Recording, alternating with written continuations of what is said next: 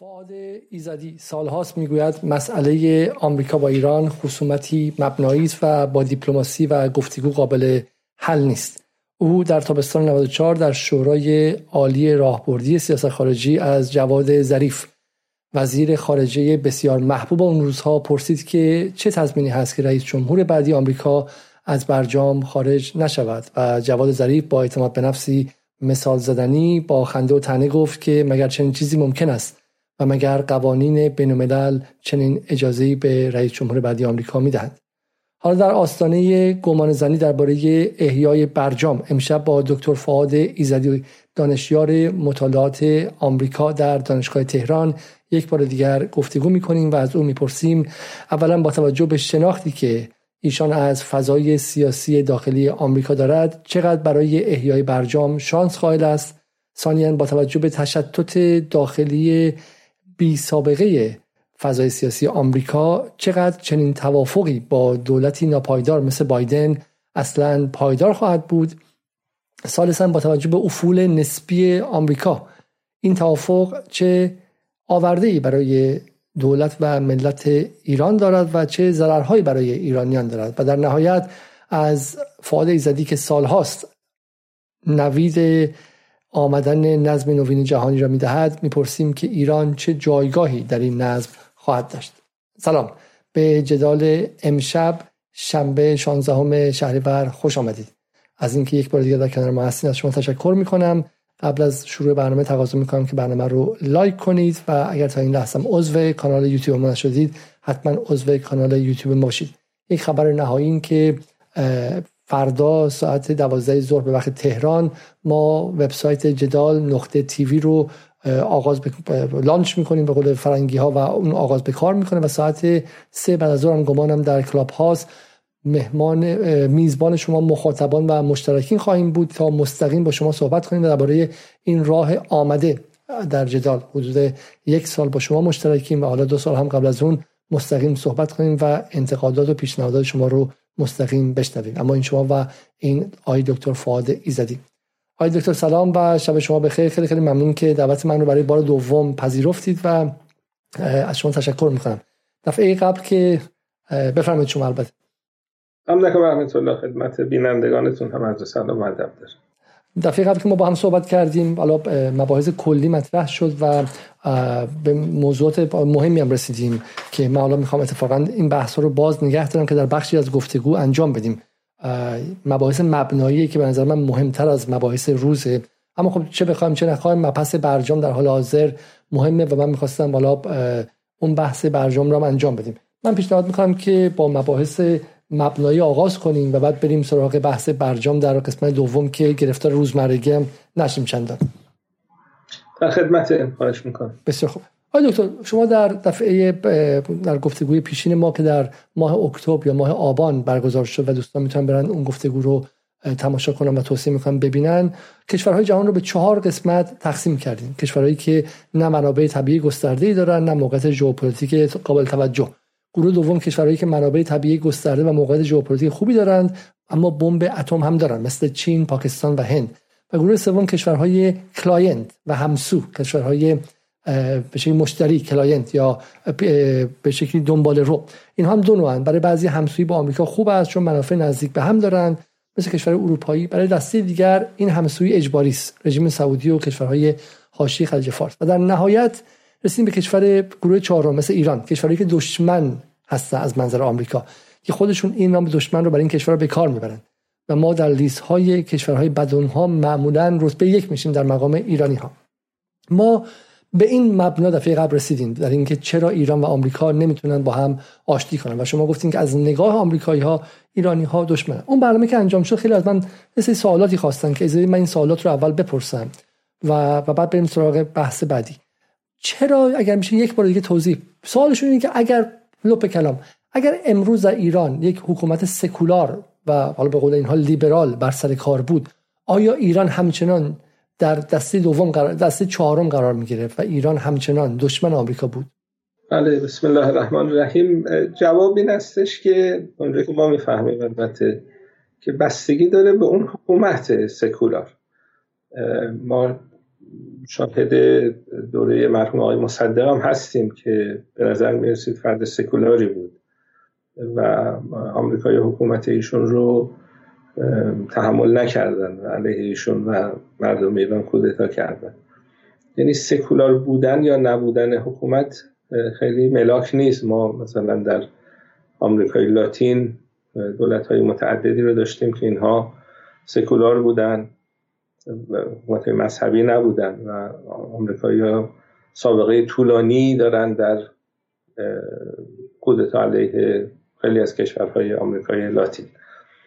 ملاک این هستش که به نظر آمریکا تمکین میشه یا نه. چه حالا حکومت سکولار باشه چه نباشه.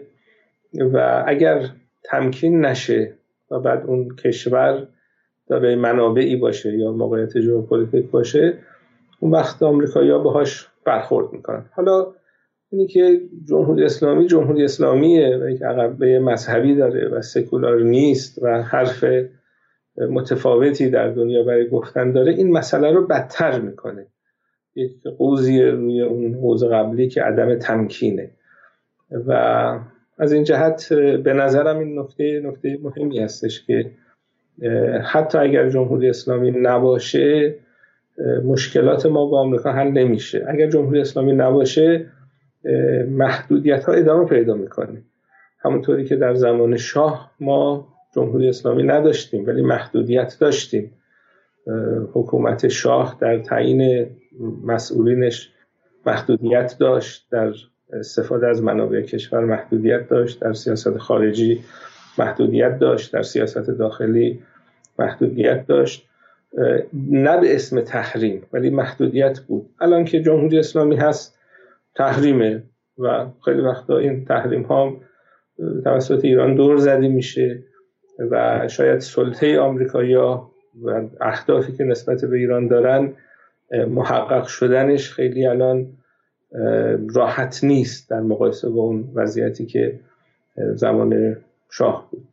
اگر میشه چند تا مثال بزنید از این محدودیت هایی که بر ایران در زمان شاه اعمال می‌شد و شما معتقدید که همون موقع با اینکه شاه حالا به شکلی بالا client بود دیگه درسته؟ یک دولتی بود که همسو با آمریکا رفتار می‌کرد. اما چند از این محدودیت های جدی رو بگید که آیا مثلا محدودیتی بود که توسعه ایران رو به خطر میندازه چون خیلی ساده بخوایم بگیم این تصور عام وجود داره که اگر ایران در زمان شاه بود و با آمریکا در نیافتاده بود الان ایران ژاپن و کره جنوبی و مالزی بود.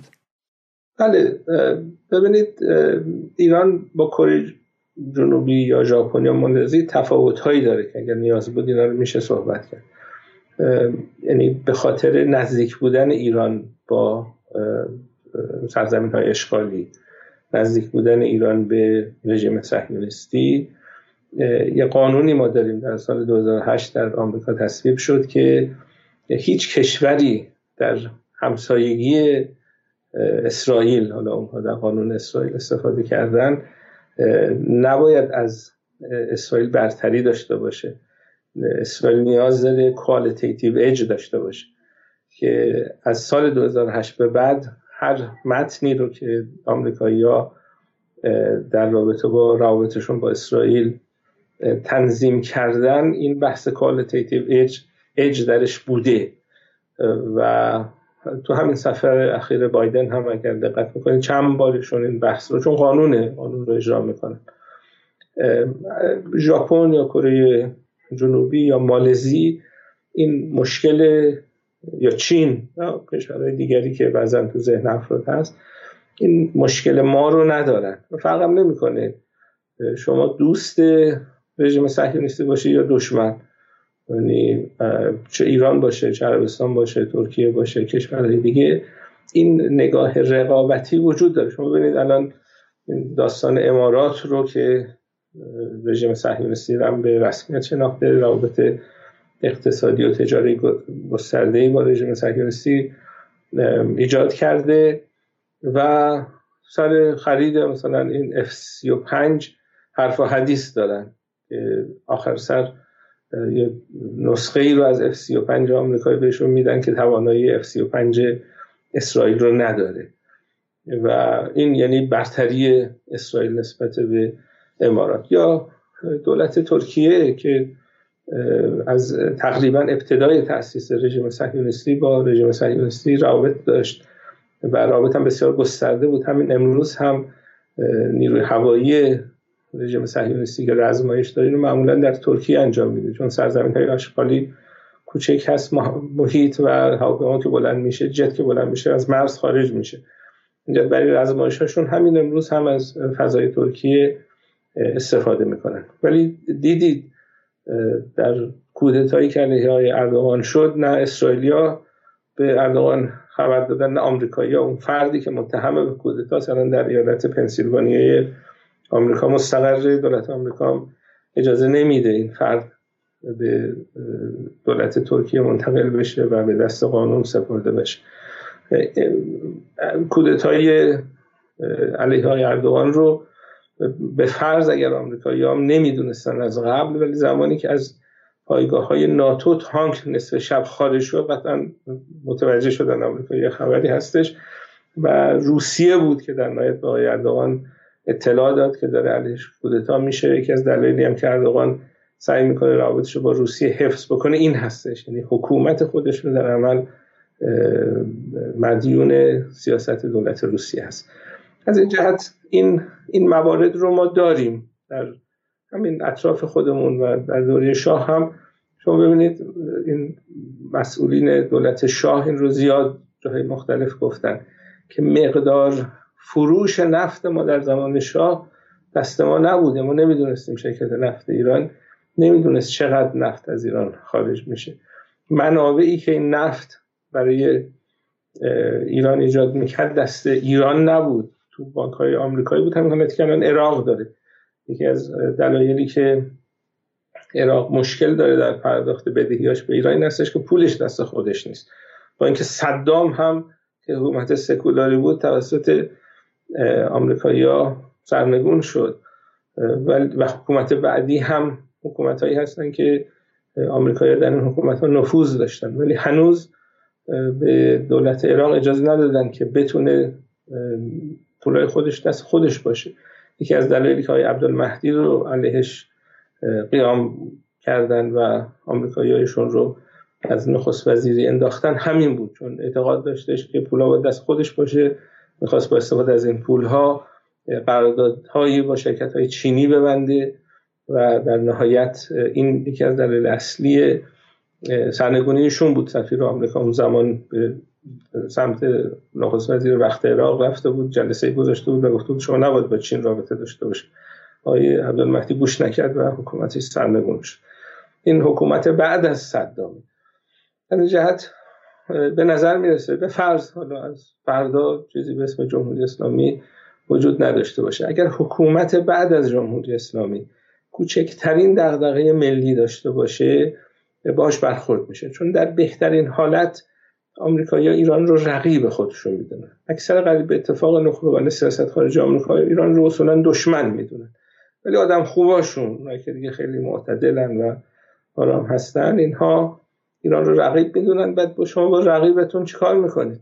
در لندن یا در تهران یا در واشنگتن زمانی که دو گروه دو فرد دو مجموعه احساس رقابت بکنن سعی می‌کنن همدیگر رو محدود کنن رابط بین همینطور کار می‌کنن. و در بهترین حالت ایران باید محدود بشه. توسط آمریکایی ها حالا اگر جمهوری اسلامی باشه این از کردن محدودیت اسم تحریم پیدا می‌کنه. اگر نباشه ابزارهای دیگری برای ایجاد محدودیت دارن. موارد متعددی هستش در زمان شاه در انتصاب ها در کارهایی که کشور انجام می‌داد. ببین الان یه بحثی هستش در رابطه و روابط ایران و روسیه. و یه نکته که شاه به اون توجه داشت این بودش که هر چقدر از آمریکایی‌ها کشورهای دیگه غربی تکنولوژی می‌خواست به شاه نمی‌دادن تکنولوژی. با اینکه شاه جزو حکومت های همراه و همسو و client آمریکا و غرب بود آخر سر شاه مجبور شد برای ذوب آهن به روس ها رجوع بکنه. خیلی از فناوری های مهندسی رو در زمان شاه شاه از روسیه گرفت و با اینکه شاه از یک کودتای آمریکایی سر در آورده بود و به قدرت رسیده بود. در نهایت در حد منتاج آمریکایی‌ها به صورت محدود مثلا شورولت رو یه ذره با یک محدودیت هایی در همین حد دادن. اما یه مورد الان خاطر من هستش که مثلا این کاری آمریکایی کردن در حد منتاج.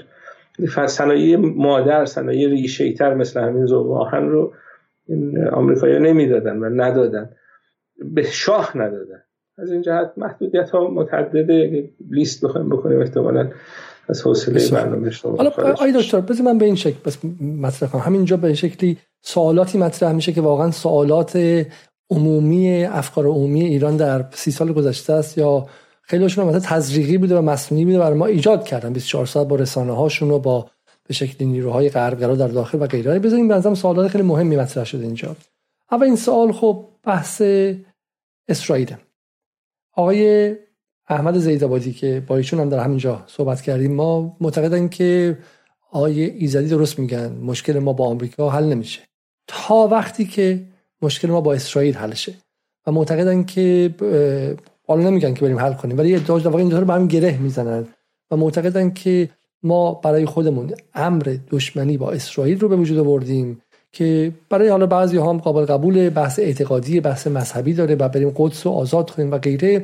ولی بخشی از جامعه هم خب اونقدر اون نگاه رو نداره و الان سر این قضیه دعواست و احساس می‌کنن تحریمی که شده فشارهایی که برای ایران اومده اصلا این خصومتی که حل ناپذیر شده و غیره بخش عمدهش به خاطر اسرائیل و میگن چرا ما باید با اسرائیل اینقدر خصومت داشته باشیم؟ قبل از انقلاب ما با اسرائیل خصومت نداشتیم.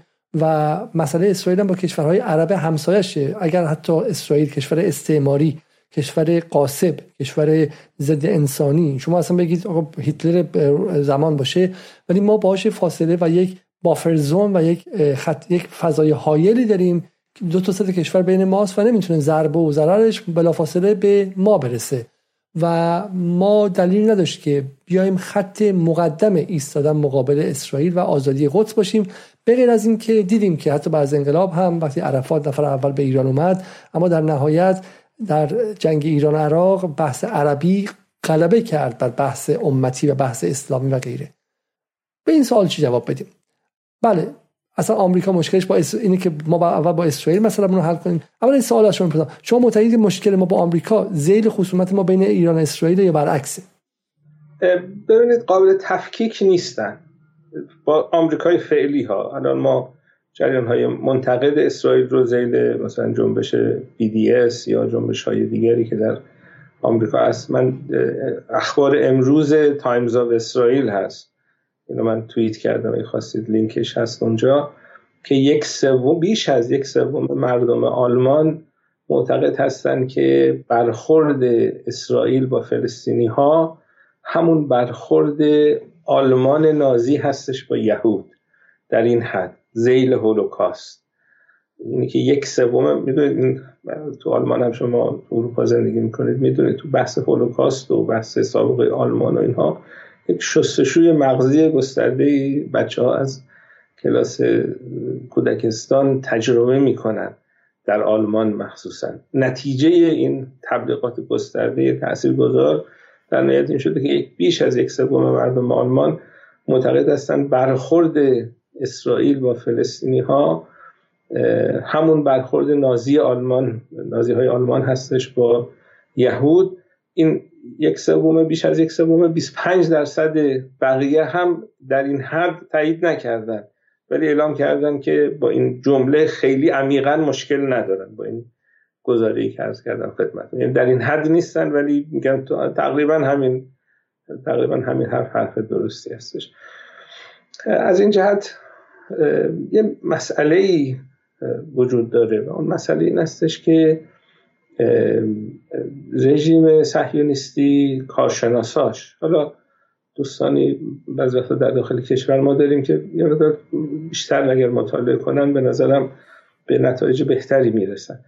شما مراکز مختلف اسرائیلی خیلی سایتاشون هم به انگلیسی هست. حالا اگر کسی عبری هم نمی‌دونه من اووردم این رای دکتر اتفاقا الان و باور نکرد ای به من نگفته بود من خودم باور نمی‌کردم. میگه که poll one in three Germans say Israel treating Palestinians like Nazis did Jews. باور نکردنی و تو خود تایم آف اسرائیل نمیشه اینو درسته؟ آره این تایم منبع عجیبه. اسرائیل یعنی اینا این خبرها رو مجبورن برجسته کنن که باید فکری براش بکنن.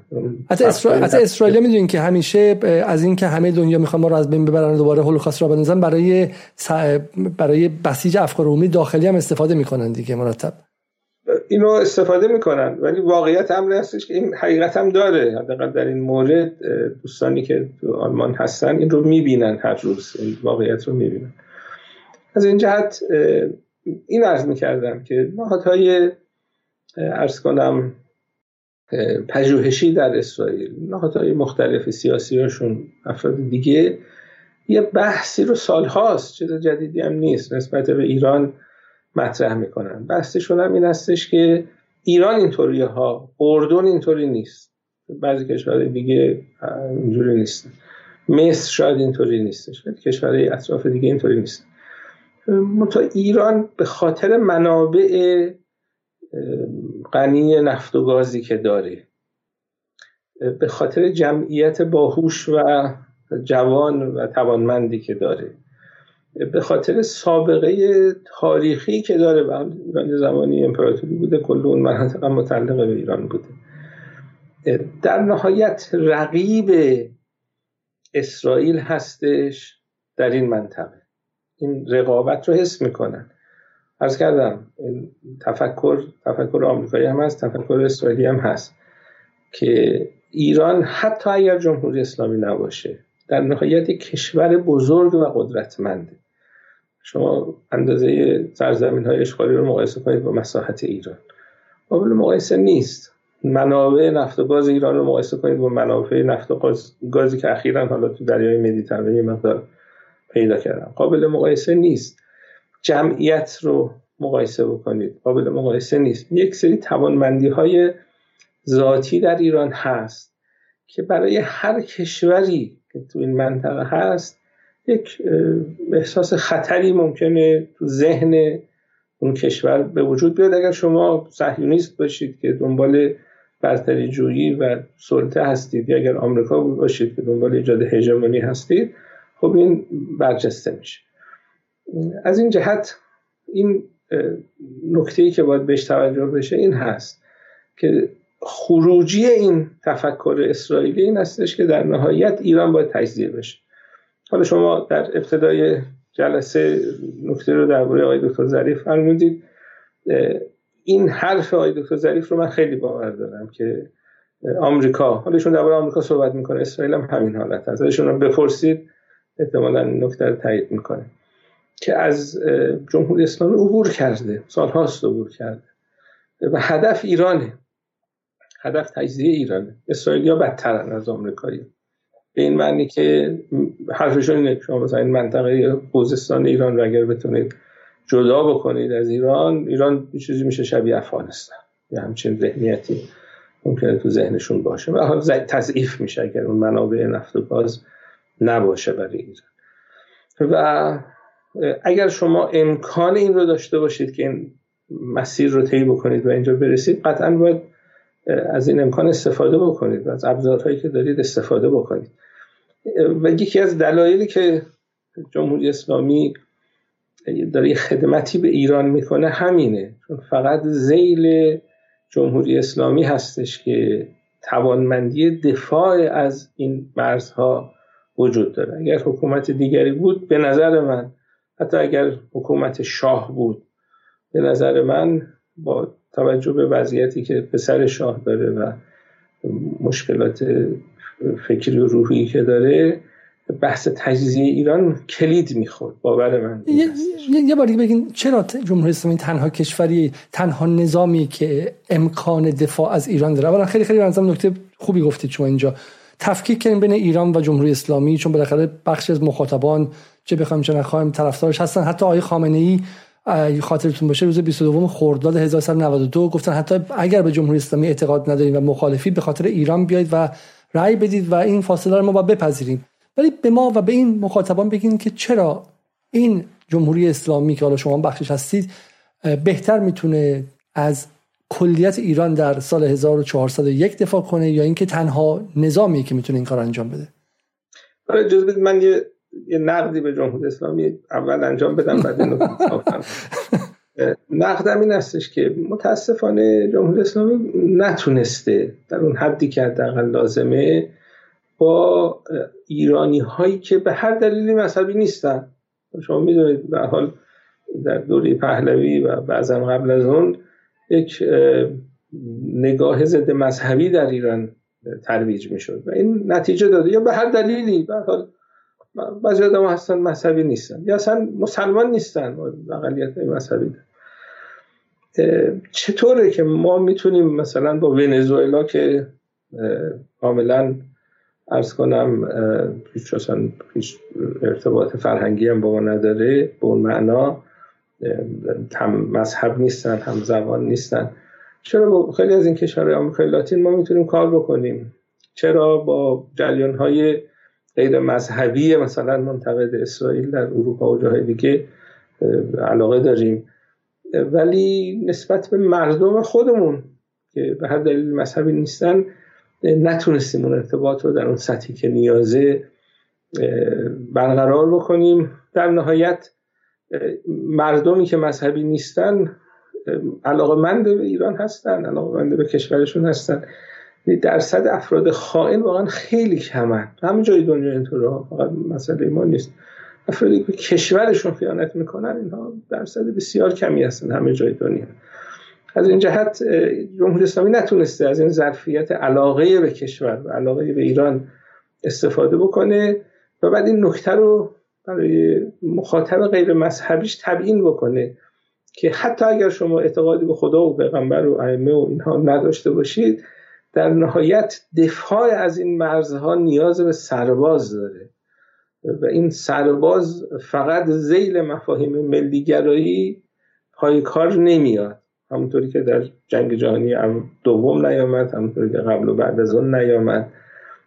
چون ادبیات دوره پهلوی و قبل از اون هم بحثای ملیگرایی رو مطرح می‌کردن. ولی نتونستن از این سرزمین دفاع بکنن.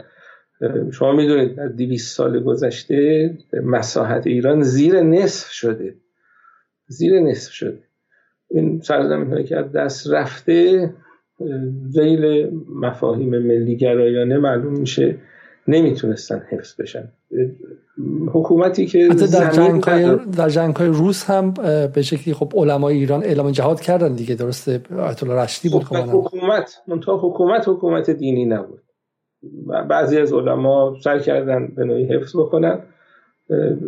و جواب هم نداد. حالا اگر حکومت حکومتی بود که انقرازش یک دغدغه دینی ایجاد می‌کرد برای علما شاید این دغدغه علما گسترده تر می‌تونست ارائه من اگه من شما رو قطع کنم اینجا. حرف شما خیلی حرف درستیه.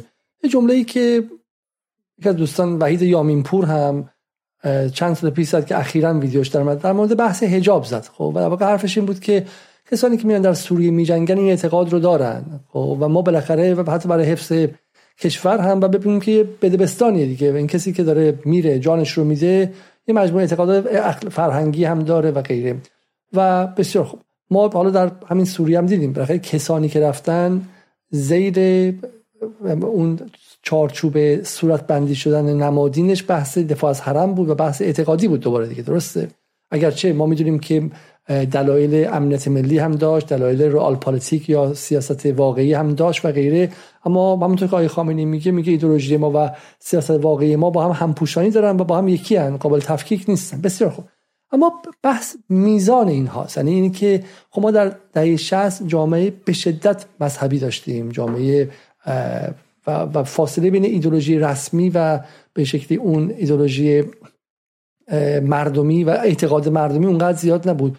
به دلایل مختلفی از جمله همین مدرنیزاسیون خود جمهوری اسلامی درس خوانده شدن خیلی زیاد کشور امواج تهاجم فرهنگی امواج جهانی سازی آمریکایی سازی که ما دیدیم در همه جهان. اروپاش رو به, به گریه انداخته. فرانسه رو با 500 و 600 سال فرهنگ منسجم مغرور در مقابل آمریکا دارن مینالن و احساس می‌کنن که از فرهنگ بومی خودشون چیزی باقی نمونده. در آلمان همینطور. ما که دیگه بالاخره جای خود داریم خب.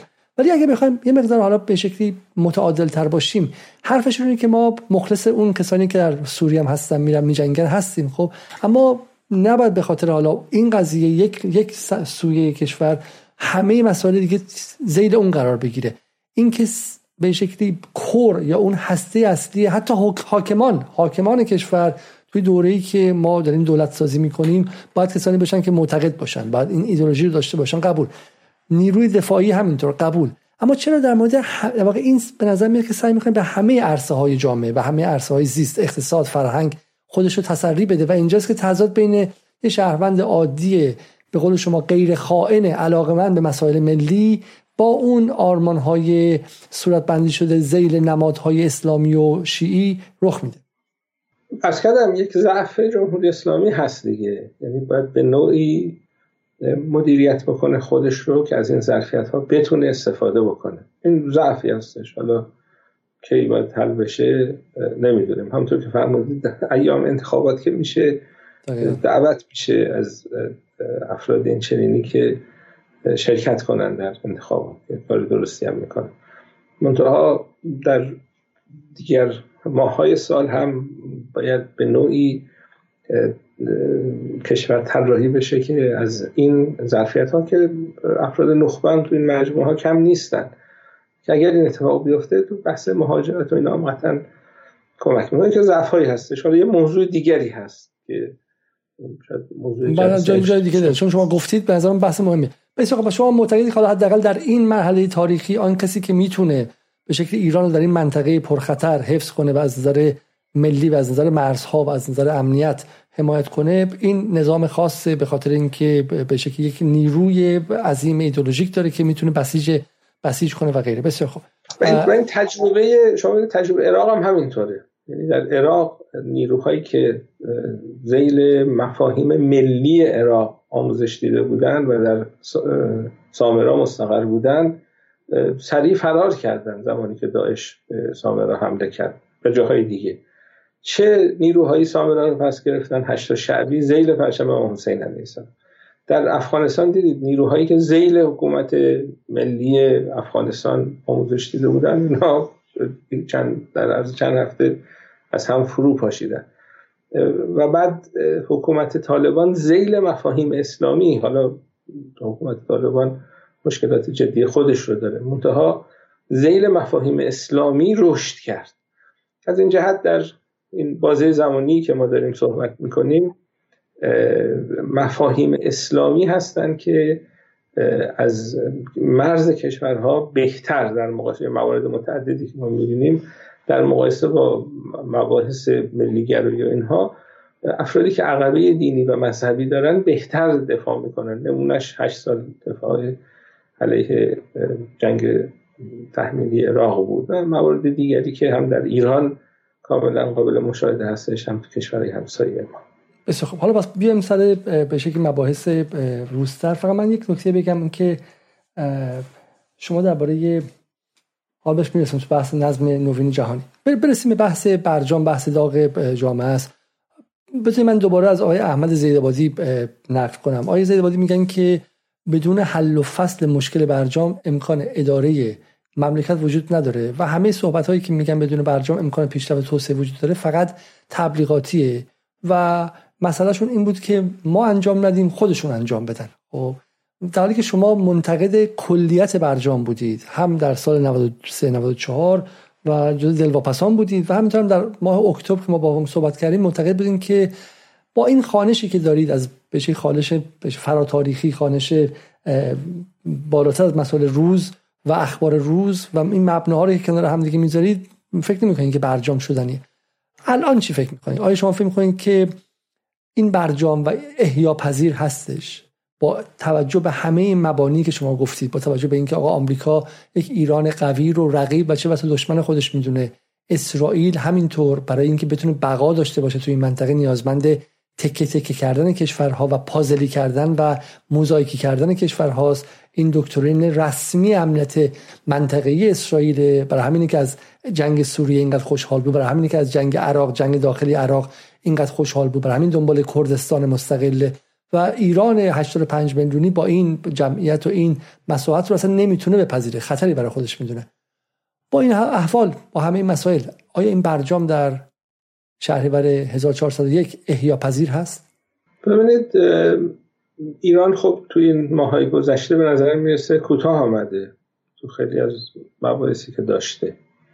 یعنی تیم مذاکره کننده تا اونجا که ما می‌دونیم با حسن نیت داره مذاکره می‌کنه. داره مذاکره می‌کنه که به توافق برسه. هدف معطل کردن طرف مقابل یا مثلا عملیات روانی و اینها نیستش. حالا چرا به این نتیجه رسیده دولت های رئیسی؟ بحث دیگری داره. تا هدف دولت و تیم مذاکره کننده این هستش به توافق برسه. ممکنه همونطوری که بعضی از مباحث دیگر رو کنار گذاشتن در چند ماه گذشته مباحث باقی دارم کنار بذارن. یا اینکه مثلا شما انعطافی در طرف مقابل داشته باشید و در نهایت توافق حاصل بشه. این دور از انتظار نیست. البته مشکلی در آمریکا هست که مخالفین برجام در آمریکا قدرتشون بسیار گسترده است. اکثریت های کنگره هستند و در داخل حتی دولت های بایدن حرف و حدیث نسبت به برجام کم نیستش. شما دیدید بعضی از حتی افرادی که در تیم مذاکره کننده آمریکایی بودن در چند ماه گذشته خارج شدن از تیم به خاطر همین اختلاف نظرهایی که وجود داشت. یعنی دولت هم دولت منسجمی نیست و خود آقای بایدن هم رئیس جمهور قوی نیست به دلایل متعددی که شما بهتر می‌دونید. منتها اگر ایران کوتاه بیاد و طرف مقابلم بعضا انعطافایی از خودش نشون بده شما می‌تونید به توافق برسید. این که این توافق چه مدتی عمر می‌کنه؟ دولت بعدی آمریکا یا پایبند به توافق میمونه یا نه؟ اینکه اگر در انتخابات آبان ماه در کنگره کنگره به دست جمهور خواه بیفته و اینها ریاست کمیسیون های مختلف رو به دست بگیرن آیا حرکتی علیه برجام خواهند کرد یا نه؟ شما دیدید همین چند روز پیش نامه ای که بود پنجاه تا امضا داشت و توسط یک نماینده دموکرات مجلس نمایندگان این نامه نوشته شده بود. تعداد قابل توجهی از این پنجاه نفر به نظرم سی و خورده نفر دموکرات بودن که امضا کردن نزدیک چهل نفر. شما می‌دونید اگر در کنگره آمریکا قانونی تصویب بشه رئیس جمهور ملزم به اجرا هست و بله ویتو می‌تونه بکنه. ویتو رئیس جمهور قابلیت شکسته شدن داره و دو سوم رأی می‌خواد. که در مجلس در مجلس نمایندگان فعلی میشه 290 رأی جمهوری خواه 211 تا رأی دارن الان 211 تا صندلی دارن. حدود 70 خورده ای دموکرات به اینها بپیوندن اون دو سوم حاصل میشه. و این نامه که اخیرا امضا شد نصف اون تعداد امضا کردن. یه همچین نامه تندی رو علیه برجام امضا کردن. بله، ما سپتامبر دوم سپتامبر دیروز این مقاله که من آوردم. بله. در مورد بله. همین نامه‌ای که شما گفتید بله خیلی خیلی عجیبه. اینم خب آی دکتر یه سوال خیلی ساده بذار بپرسم از شما که سوال با سوال ساده شروع کنیم بریم سوال سخت‌تر. بده میگن که اصلاح طلبا به ویژه میگن که این برجامی که امثال آقای ایزدی میگن که خوب نیست و مشکل واقع منافع ایران رو تامین نکرد. اگه اینقدر بده برای ایران چرا اینقدر مخالف داره تو آمریکا؟ چرا هر صهیونیستی تو آمریکا مخالفشه بله این سوال یعنی هر صهیونیست مخالفش نیست. مثلا آقای بایدن میگه من صهیونیستم دیگه. یکی از حرفای مهمی که در سفر اخیرش به سرزمین های اشغالی بایدن زد همین بود که شما برای صهیونیست بودن نیاز نیست یهودی باشه. می‌گفت من یهودی نیستم ولی صهیونیست هستم. ما صهیونیست مسلمان هم داریم صهیونیست یهودی هم داریم. این نکته درست نیست که همه صهیونیست ها مخالف برجام هستن. شما دارید مثلا نهادهایی رو مثل جی استریت که رقیب ایپک هستن یا همشون یهودی هن. رئیس جی استریت پدرش جنرال ارتش اسرائیل بوده. خودش و افرادی که تو جی استریت هستن از علاقه مندان اسرائیل هستن. نگران آینده اسرائیل هستن که با تندروی هایی که دولت ناتانیاهو و جریان های راست افراطی در اسرائیل داشتن در نهایت ضربه ای هستش به اسرائیل. اینا صهیونیست هستن افراد این چنین. اینها موافقن. مثلا کمپین در حمایت از برجام دارن.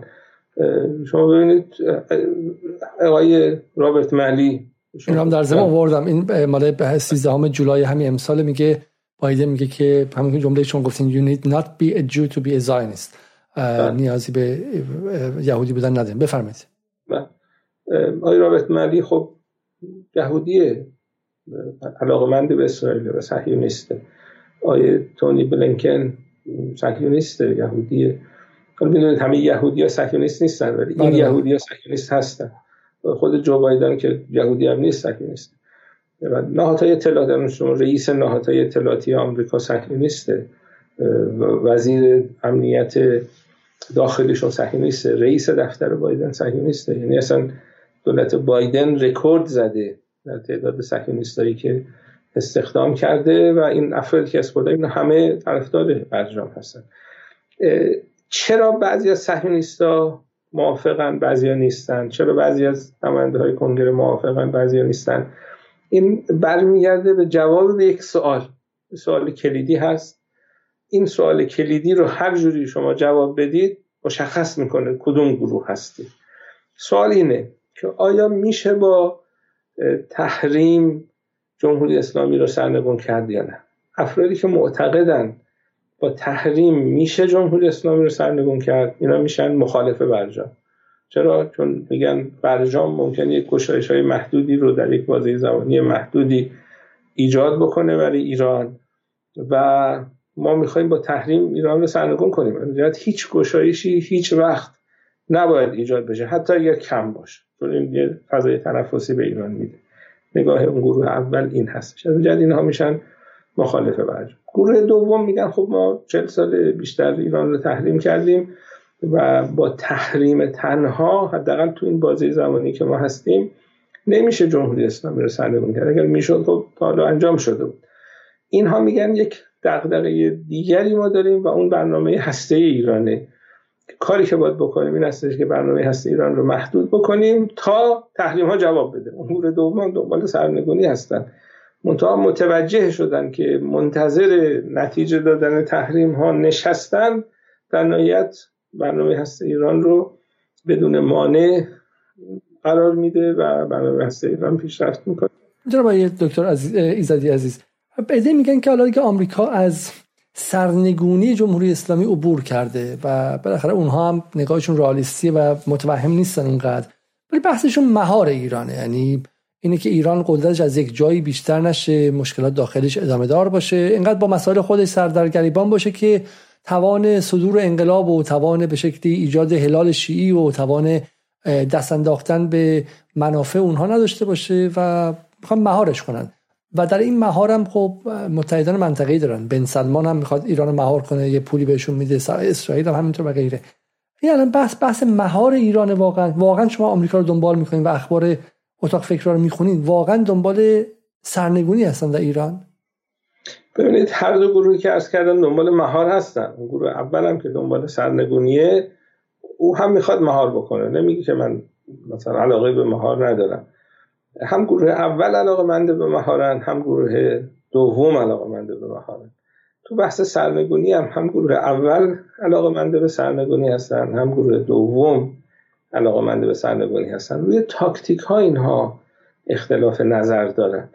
یکیش معتقد هستش که زیل برجام شما سریعتر به اون اهداف می‌رسید.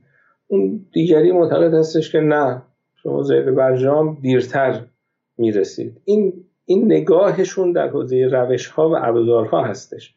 ولی شما هیچ کسی رو پیدا نمی‌کنید. شما دیگه مثلا اون مورد شهادت سردار سلیمانی رو دیگه که خلاف قوانین بین الملل بود و دلایل دیگری که قاعدتا یکی از این دو جناح باید محکوم می‌کرد این حرکت رو. کسی محکوم نکرد. اگر هم نقدی داشتن این بود که این جنایت سال اونها جنایت نگفتن. این مثلا عملیات از ایشون یک شهیدی می‌سازه که در نهایت معلوم نیست. در مورد با ایشون تصویری که در آمریکا ساختن این که ایشون مسئول به شکلی کشته شدن اون 4000 سرباز آمریکایی در عراق هستش و کسی جرئت نمی‌کنه. فضایی خیلی پتریوتیک و ملی گرایانه اونجا هستش. و من با حرف شما موافقم. ولی خب ببین دو, دو نگاه. مثلا ما با این ثابتی هم که هفته 20 صحبت می‌کردیم ایشون معتقدن که غرب و بخش اصلیش دنبال تغییر رفتار ایران و به عبارتی کشیدن دندون ایران اخته کردن ایران خونسا کردنش و تبدیلش به حکومت ضعیف از نظر اقتصادی و ناتوان از به شکلی به نفوذ منطقه‌ایه. و حالا شما میگید سرنگونی. چون ما وقتی به داخل آمریکا نگاه می‌کنیم کسی مثل بولتون و مثلا پومپو و ترامپ که حالا بخش خیلی خاصی از جمهوری خواه بودن دنبال خود سرنگونی رفتن از یک جایی به بعد. و کلیت آمریکا دنبال این رفتش که ما مهارش کنیم. به اینکه شما حتما با تئوری تیلت تو ایژیا یا چرخش به آسیا توسط اوباما به آشنا هستید و اینکه از یک جایی به بعد آمریکا به خاطر منافع خودش فهمید که ما داریم هزینه خیلی زیادی در غرب آسیا در خاورمیانه به قول خود استعماری ها میدیم و در جنگ ها در باطلاقش فرو میریم در حالی که اصل بازی در چینه و در شرقه. ما باید اینجا رو مهار کنیم بزنیم بریم به اون سمت. اینو خب به اختلاف نظری هست دیگه. یعنی تفاوت آقای بولتون و آقای کری تو این موردی که الان صحبت کردیم تفاوت زیاد دارن. مثل تو این موردی که صحبت کردیم این هستش که بولتون سراحت لحجهش بیشتره. و کلی هم همون هدف رو داره.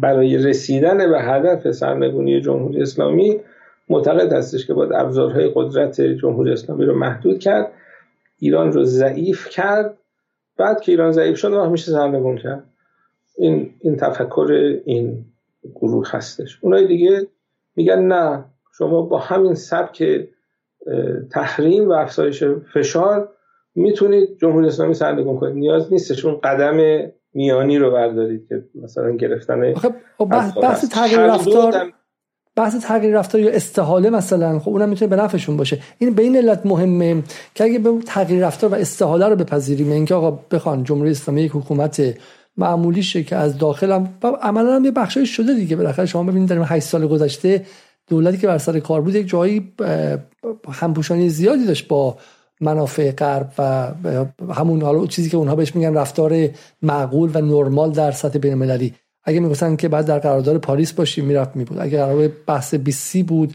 می‌رفت انجام می‌داد و غیره. خب سوالی که هستش اینه که چون اگر بحث تغییر رفتاره در ایران عده طرفدار این هستن. خب میگن چقدر خوب. اینا می‌خواد به زور با زور واشنگتن تغییر رفتار بدن زنا برن ورزشگاه زنا اون ورا حجاب نداشته باشن. بعد مثلا بحث اقلیت هم اینجوری بشه بحث دیگه هم از نظر فرنگی اینجوری بشه. پس بذار ما اصلا این فشار آمریکا رو وارد کنیم. خطر قضیه اینه. خب؟ ببینید این داستان دوگانه سازی تغییر رفتار تغییر رژیم خیلی بخش عمدش برمیگرده به همین رفقای داخلی ما. و این بحثا رو اینجوری مطرح می‌کنن. قدم اول قدم دوم این هستش که خب حالا بعضی از رفتارهای ما هم که خیلی خوب نیست. ما بدیم رفتارها رو درست بکنیم.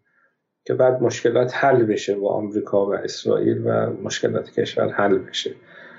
اون میشه قدم دومشون. در عمل چه اتفاق میفته؟ در عمل اون سمت میرن ابزارهای قدرت کشور رو از دست میدن زمانی که در رأس قوه مجری هستن. و بعد طرف مقابل هم راضی نمیشه. چرا راضی نمیشه؟ چون ما تو گروه چهار هستیم اون بحث دفعه قبل ما. مثلا برجام هدفش چی بود؟ برجام هدفش این بود ما رو از گروه چهار ببره گروه سه. نشد دیگه. کی نذاشت؟ خود آمریکایی ها نذاشتن. این حرف آیه دکتر عراقچی را من تایید می‌کنم که این حرف حرف درستی هستش. ششون میگفتش که هست توی شما سایت برید پیدا کنید. احتمالا سرچتون خوبه. آیه عراقچی میگفتش که کلینتون هم اگر رئیس جمهور می‌شد سال 2016 از برجام خارج می‌شد. منتها دموکرات ها هوشمندتر هستن. از بولتون و پامپو و گافچرون اینجوری دموکرات ها هوشمندتر هستن و با کمک هایی هم که در داخل دارن مفاهیمی رو منتقل می‌کنن که در نهایت تبیین اون مفاهیم به اون سبک نتیجهش همون بله هر کسی دیگری به جای ترامپ بود از برجام خارج می‌شد که حالا تو اون متنی که من دیدم ایشون از خانم کلینتون هم اسم بود. اگر, اگر کلینتون هم بود خارج میشه. اون داستان چین هم اتفاقا برخورد با ایران و تغییر حکومت ایران رو تایید می‌کنه. نکته درسته بله آمریکایی الان نگران چین هستن. 60 درصد از منابع نفت و گاز چین منابع انرژی چین از خلیج فارس میاد. جمهوری اسلامی ایران تنها کشوری هستش که سیاستهاش با یک تلفن عوض نمیشه. این جمله کیه؟ یکی از مقامات چینی چند وقت پیش. چین هم متوجه شده که عربستان یا امارات یا خیلی از این کشورهای تولید کننده نفت عراق یه بار تجربه صحبت کرد. این اگر فشار به اندازه کافی باشه مجبورن تمکین کنن چون client هستن حکومت های client هستن همراه و همسو هستن. و ایران تنها کشوری که سیاست خارجیش مستقله. حالا شما خودتون رو بذارید جای آمریکا. می‌خواد یک درگیری دراز مدتی با چین داشته باشید. میرید چیکار می‌کنید؟ اون محیط هایی رو که چین آسیب پذیر هست شناسایی می‌کنید. یکی از محیط هایی که چین آسیب پذیر هست در حوزه انرژی هست. خیلی ما منابع گسترده انرژی در خاک چین نداریم. از کجا می‌گیرن؟ خلیج فارس. اگر شما بتونید ایران رو حکومتش رو به سمتی ببرید که بشه شبیه عربستان یا امارات و این حالا عربستان امارات هم عوض شدن. بایدن بلند شد رفتش عربستان شخصا رفت از خاشخچی هم گذشت و واقعا در مقام امپراتور خودش به ذلت کشید و عربستان روزی که بایدن هنوز پروازش خارج نشده بود گفتش که ما با چین هم می‌خوایم دوست باشیم و به معنی نیست و عربستان تریم خورد نکرد. حالا اینجا اتفاقا بحث ما بحث جذاب و جالبی میشه. اینکه این نظم نوین جهانی که داره اتفاق میفته و شما هم سالهاست دارین نویدش رو می‌دید به نظر میاد توش آمریکا دیگه اون آمریکایی سابق نیستش. یعنی همه حرفای شما درست این آمریکا یک نیروی قاهره بیمار اصلا توتالیتاریانی بودش توتالیتاریستی بودش که به هیچی کمتر از همه جهان راضی نبود. حتی حاضر نبود کشور کوچولو مثل کره شمالی اونجا باشه. همه رو با هم می‌خواست. همه رو با هم. و دقیقا حالا اونا به کشورهای دیگه میگن تمامیت خواه ولی تنها نظام عملا تمامیت خواه تاریخ جهان خود نظم آمریکا بوده. اینا قبول. اما این آمریکا داره افول می‌کنه درسته؟ و از این منظر یک بار دیگه از شما سوال کنیم. با این آمریکای افول کرده آیا قدرتش داره کمتر میشه؟ نمیشه راحت تر مثلا به قول آقای زیدآبادی موازنه برقرار کرد. نه اینکه بریم باش آشتی کنیم ما ترک مخاسمه کرد. ببینید این موردی که فرمودید که بایدن سفر کرد اونجا خیلی تحلیلش نگرفتن نکته نکته درستی هستش چون سعودی و کشور دیگه متوجه شدن این بحث افول رو.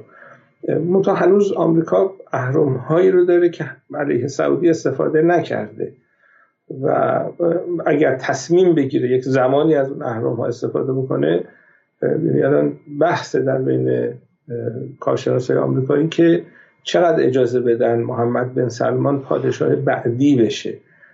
چند نفر دیگر رو تو آب نمک خوابوندن و با توجه به نفوذی که آمریکایی دارن هیچ اطمینانی وجود نداره که با توجه به این برخوردی که محمد سلمان با آقای بایدن داشت اون مسیری رو که فکر می‌کنه باید طی بشه طی کنه. این یه نکته است. بس افول آمریکا که اجماع بین کارشناسایی که تو این حوزه کار می‌کنن اجماع هستش. منتها تو این دوره که دوره افول آمریکا هست بعضا بعضی از کارهایی که آمریکا می‌کنه مثل گرگ زخم خورده است. یعنی حالت طبیعی خودش رو از دست داده جایگاه خودش رو از دست داده و اتفاقا تو این بازه زمانی که شما یه ذره باید محتاطتر باشید نسبت به آمریکا چون از حالت طبیعی خارج شده. این بحث که ما بیایم منافع مشترک با آمریکا طراحی بکنیم و مثلا به بازی برد برد برسیم. بحث جدیدی نیست. در گذشته هم این بحث مطرح شده.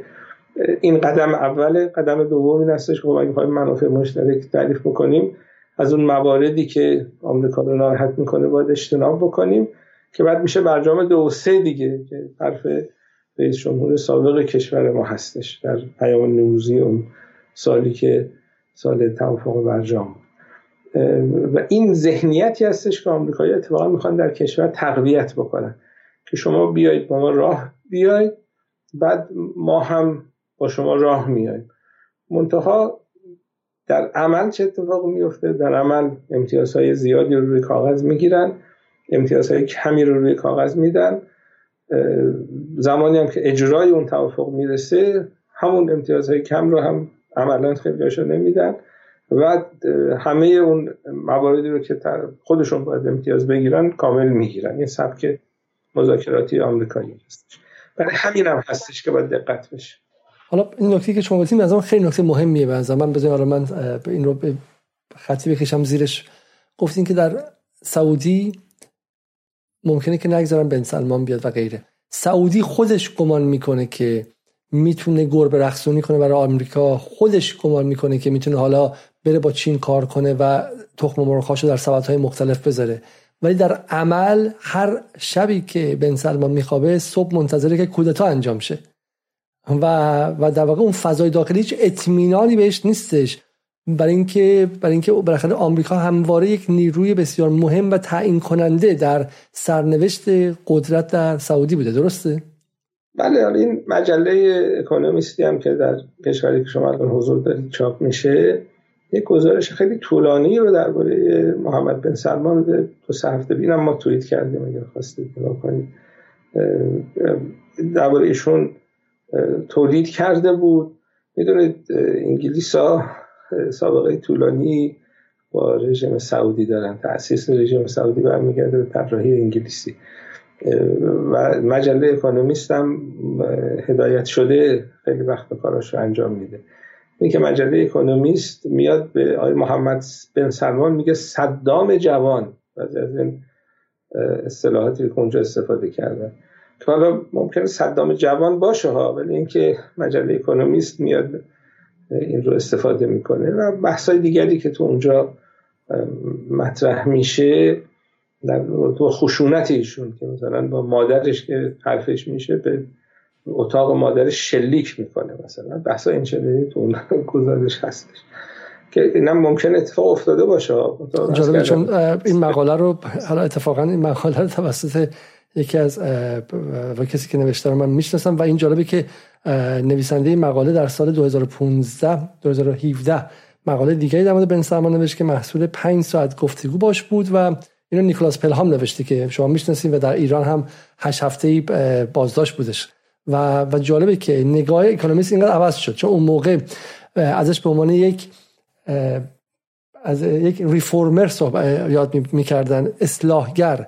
الان دسپات شده. خب یک کسی که یک دیکتاتوری که در صحراست دقیقا همینه. اینکه این رسانه ها این آمریکا هر وقت بخواد طرف ببره می‌تونه بیاد اسناد منتشر کنه صدام رو و می‌تونه ازش به شکلی جنایتش رو منتشر کنه و بعد رفتنش خب خیلی خیلی تسهیل میشه اینکه فشار آوردن بهش نگه داشتنش و و به عبارتی دوشیدنش. این مال 28 جولای همین امسال 2022 و پیشنهاد می‌کنم برید و برید و بخونید.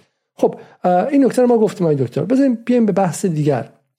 بس چون گفتین که با آمریکا که الان هم مثل گرگ زخمی هست نمیشه به شکلی اعتماد کرد و باش کار کرد. در این روند و فول باید تکمیل بشه. یعنی شما این رو شاید در قبل عرض کردم که ما داشتیم در قرن 16 هم پرتغالی ها قدرت شدن. قرن 17 هم اسپانیایی قدرت شدن. قرن 18 هم فرانسوی قدرت شدن. قرن 19 هم انگلیس ها قدرت شدن. قرن 20 هم آمریکایی قدرت شدن. بعد زمانی که این کشورها از قدرتی میفتن اون وقت مشکل خاصی دیگه نیست. چون اون نگاه هژمونی یا استکباری دیگه خیلی محدود شده. الان اتفاقا تو اروپا ما با پرتغال و اسپانیا از بقیه بهتر کار می‌کنیم. این این اتفاق باید برای آمریکا بیفته. یه روندی هستش که این روند باید طی بشه تا حالت تا اون بحثایی که بعضی از دوستان به دلیل سیاسی رقابت های داخلی هم بیشتر این بحث رو داخل کشور مطرح می‌کنن. چون زمانی که شما گفتید ما میریم با آمریکایی مثلا منافع مشترک مطرح می‌کنیم و فلان شخصیت سیاسی باید بره این کار رو بکنه دیگه که مرتبط مثلا با فلان جریان سیاسی هستش. یعنی بعد خودشون یه پخت و پزی می‌کنن که بعد بگن خب ما اگه هدف اینه پس ما باید بریم این کار رو انجام بدیم. از این جهت یکی از مشکلات سیاست خارجی کشور هم همین هستش که دعواهای سیاسی داخلی و دعواهای جناحی داخلی تاثیر می‌ذاره در سیاست خارجی کشور. متاسفانه مختص ایران نیست جای دیگه هم همینطور منتها این هم یکی از مشکلاتی هستش که در نهایت به کشور ضربه می‌زنه. پس پس شما معتقد نیستین که ما در نهایت باید با آمریکا ترک مقاسمه کنیم؟ حتی اگر ببینید حالا در واقع یه نگاه اینه که بین برجام 2022 و برجام 2015 یک فرق عمده ای خواهد بود. در برجام 2015 دولت غربگرایی بر سر کار بود. که می‌خواست با آمریکا رفع تنش کنه به امید اینکه تنش های دیگر هم به تدریج برداره سفارت رو باز کنه موشکی و منطقه هم صحبت کنه و یه حکومت نرمال شه یه دولت نرمال شه. حالا حداقل در نگاه آیه روحانی و اینها چنین امید و آرزویی بود. در حالی که دولت آقای رئیسی می‌خواد بره در برجام تنش رو کنترل کنه بخشی از تحریم ها رو برداره و بلافاصله هم به شرق بچرخه بره با چین معامله کنه. و ایده میگن که حتی چین هم حاضر نیست با ایران کار کنه تا وقتی که سایه دشمنی آمریکا بالا سر ایرانه. برای همین ایران برای اینکه با چین هم کار کنه برای اینکه با شرق هم کار کنه. حالا به قول آقای خامنه‌ای شرق جغرافیایی نیازمند کاهش تنش با آمریکاست کشوری که عین الاسد ممکن درش تکرار شده دوباره و مثل سال 2019 یا سال 98 کارش لب به لب به جنگ برسه کشوری نیست که حتی شرق هم توش بیاد سرمایه گذاری کنه. حالا بگذاریم که روسیه براش دیگه این حرفا مهم نیست و آب از سرش گذشته. آیا شما یک کلمه می‌خوام بپرسم. معتقدید که ما به شکلی از برجام به شکلی از ترک مخاسمه به شکلی از به شکلی تنیز زدایی با آمریکا نیاز داریم اصلا؟ ببینید این مثل اون عروسی است که از داماد پرسیدن عروسی چی شد؟ گفت 50 درصدش حل. من آماده هم عروس آماده نیستش. هم دولت آقای روحانی هم دولت آقای رئیسی علاقه مند به کاهش تنش با آمریکا بودن. اینا دستشون تو کاره و تحریم ها مشکلاتی رو برای کشور ایجاد می‌کنه. می‌خوان راهی پیدا بکنن که این تحریم ها کاهش پیدا حتی اگر موقت باشه. این به نظرم شکی درش نیست. مشکل ما این هستش که طرف مقابل آمادگی نداره. یعنی شما مگه روز اول ریاست جمهوری بایدن مگه ایشون به توافق پاریس برنگشت؟ چون ترامپ از توافق پاریس با یه دستور اجرایی executive order خارج شده بود. همونطوری که از توافق پاریس ترامپ خارج شد و بایدن در روز اول ریاست جمهوریش برگشت می‌تونست به برجام برنگرد چرا برنگشت؟ چون مشکلاتی آمریکایی‌ها دارن در درون کشور خودشون و اینو یه ذره اینجا ما صحبت کرد. و چون این مشکلات رو دارن هوشمندی هم دارن. اگر برجام نشد می‌خوان تقصیر رو بندازن گردن ایران بلیم گیم که حالا بازی شماتت بازی شماتت که آقای ظریف هم بهش اشاره کرد. بازی متهم سازی شاید حالا اینجا متهم سازی بهتر از شماتت باشه. ترجمه. این کار رو می‌خوان انجام بدن. خب برای اینکه شما این کار انجام بدید باید بگی که ما داخل کنگره دعوا داریم. اکثریت نماینده کنگره مخالف برجام هستن. با اسرائیل و لابی اسرائیل اون جریان راستش نه جریان موافق برجام لابی اسرائیل مشکل داریم.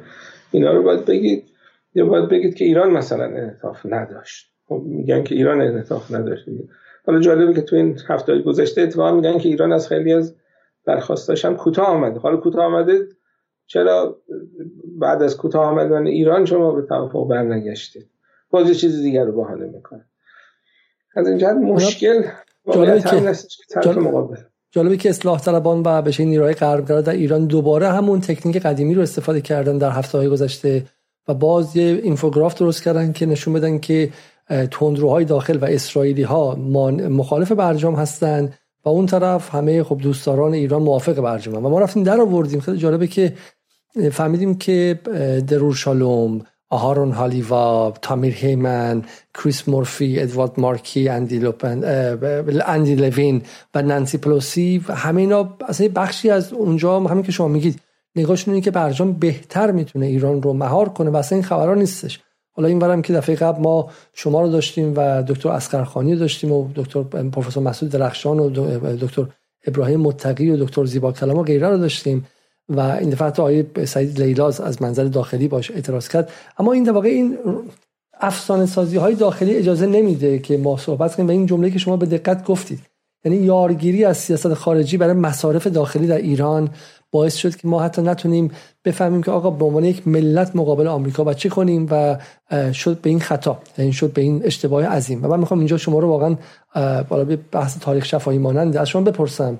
من امروز به خاطر آمادگی برای این گفتگو نشستم و گفتگوی شما و پرسش پاسخ شما و جواد ظریف رو در شورای عالی راهبردی سیاست خارجی نگاه کردم و حالا یه برنامه خاص روش خواهیم گذاشت. واقعا باور نکردنی. من دوستم من با مخاطبان ببینیم این 40 دقیقه صحبت های ظریف رو. خیلی طولانی که من می‌خوام امشب نشون بدم. شما خیلی سوال ساده و روشنی ازشون می‌کنید و خیلی صبور این کار انجام میدیم من شما صبوری یاد گرفتم. چون این من بودم احتمالا میگیم ما برای شما دعا می‌کنید مثل همیشه و غیره ولی میگید که چه تضمینی هست که رئیس جمهور بعدی آمریکا در برجام بمونه و ایشون میگه من به شما تضمین میدم دکتر ایزدی من به شما تضمین میدم جمله جواد ظریفه که نمی‌تونه بیاد بیرون. و بعد از تام کاتن یاد می‌کنه میگه وقتی اون گفت که میاد بیرون نفر بعدی گفتم برو پولت از هاروارد پس بگیر. نکته بعدی گفتیم در مورد اقلامی که رفته توی به شکلی خریدنش ممکن شده و و همه حرفای شما تک تک درست دارم من من می‌خوام سوال ساده کنم از منظر مخاطبان و کنجکاوی خودم. بعد از اون گفته بود چی شد؟ فعاد ایزدی آیا رفت و سعی کرد که نگرانی خودش رو دلواپسی خودش رو به بقیه نهادها در ایران بگه؟ آیا سیاستگزاران تصمیم گیران در ایران گوش شنوایی داشتن در سال 92 93 94 برای مجموعه دغدغه های شما. چون آیا زدی اون دغدغه هایی که شما داشتید و دوستان دیگری مثل شما داشتن در اون سالها با ماندل و پسان اگر شنیده می‌شد به قول خود آقایون 300 میلیارد دلار کمتر به ایران ضربه زده می‌شد. حالا با یه احتساب دیگه هزار میلیارد دلار. ولی یه ضربه عظیمی در این 8 سال ایران این 7 سال ایران خورد. به خاطر نه به خاطر تحریم ها به خاطر اینکه ایران وارد پروژه برجام شد که برجام یعنی خودتو وابسته کنی. به تحریم شدن تحریم نشدن. تحریم شدن تحریم نشدن. حالا الان تحریم شدیم حالا تحریم بیشتر. و این چرخه بی پایان وابستگی به واشنگتن واقعا ایران رو فلج کرد. در آبان 98 ما دیدیم کار به جنگ داخلی داشت می‌کشید. چه احساسی شما داشتید بعد از اون جلسه و چه مسیری طی شد از اون جلسه تا امروز؟ اون جلسه که من مردد بودم برم بعد می‌دونیم تیپ مذهبی در کشور بعضی استخاره می‌کنن. خلاص استخاره ما خوب اومد و رفتیم جلسه رفتیم آره فرصتی هم بودیم سوال بود پرسیدیم. بعد از مذاکرات آقای دکتر ظریف جلساتی رو سه شنبه صبح میذاشتش. و از پایان مذاکرات تقریبا تا کرونا. چند سالی هم طول کشید دیگه. این جلسات برقرار بود. کرونا هم یه مدت تعطیل شد دوباره شروع شد. یه ذره کرونا بهتر شد دوباره شروع شد. تا پایان دوره وزارت ایشون که ما می‌رفتیم دعوت می‌کردن می‌رفتیم. از اون مواردی که حالا دوربین وجود داشت و فیلم گرفته شد زیاد به نظر من داشتیم که در فیلمی تا که ما دیدیم گرفته نشد. و حالا دوستان لطف هم داشتن دعوت می‌کردن حرفا رو میشنیدن. در حد سه چهار دقیقه که به افراد فرصت حرف زدن می‌دادن. و این حالا چه کار می‌کردن در عمل یا چقدر توجه می‌کردن یه بحث دیگری هستش. خیلی ندیدیم حرفا در عمل به جایی برسه. متعید فرهنگ خوبیه.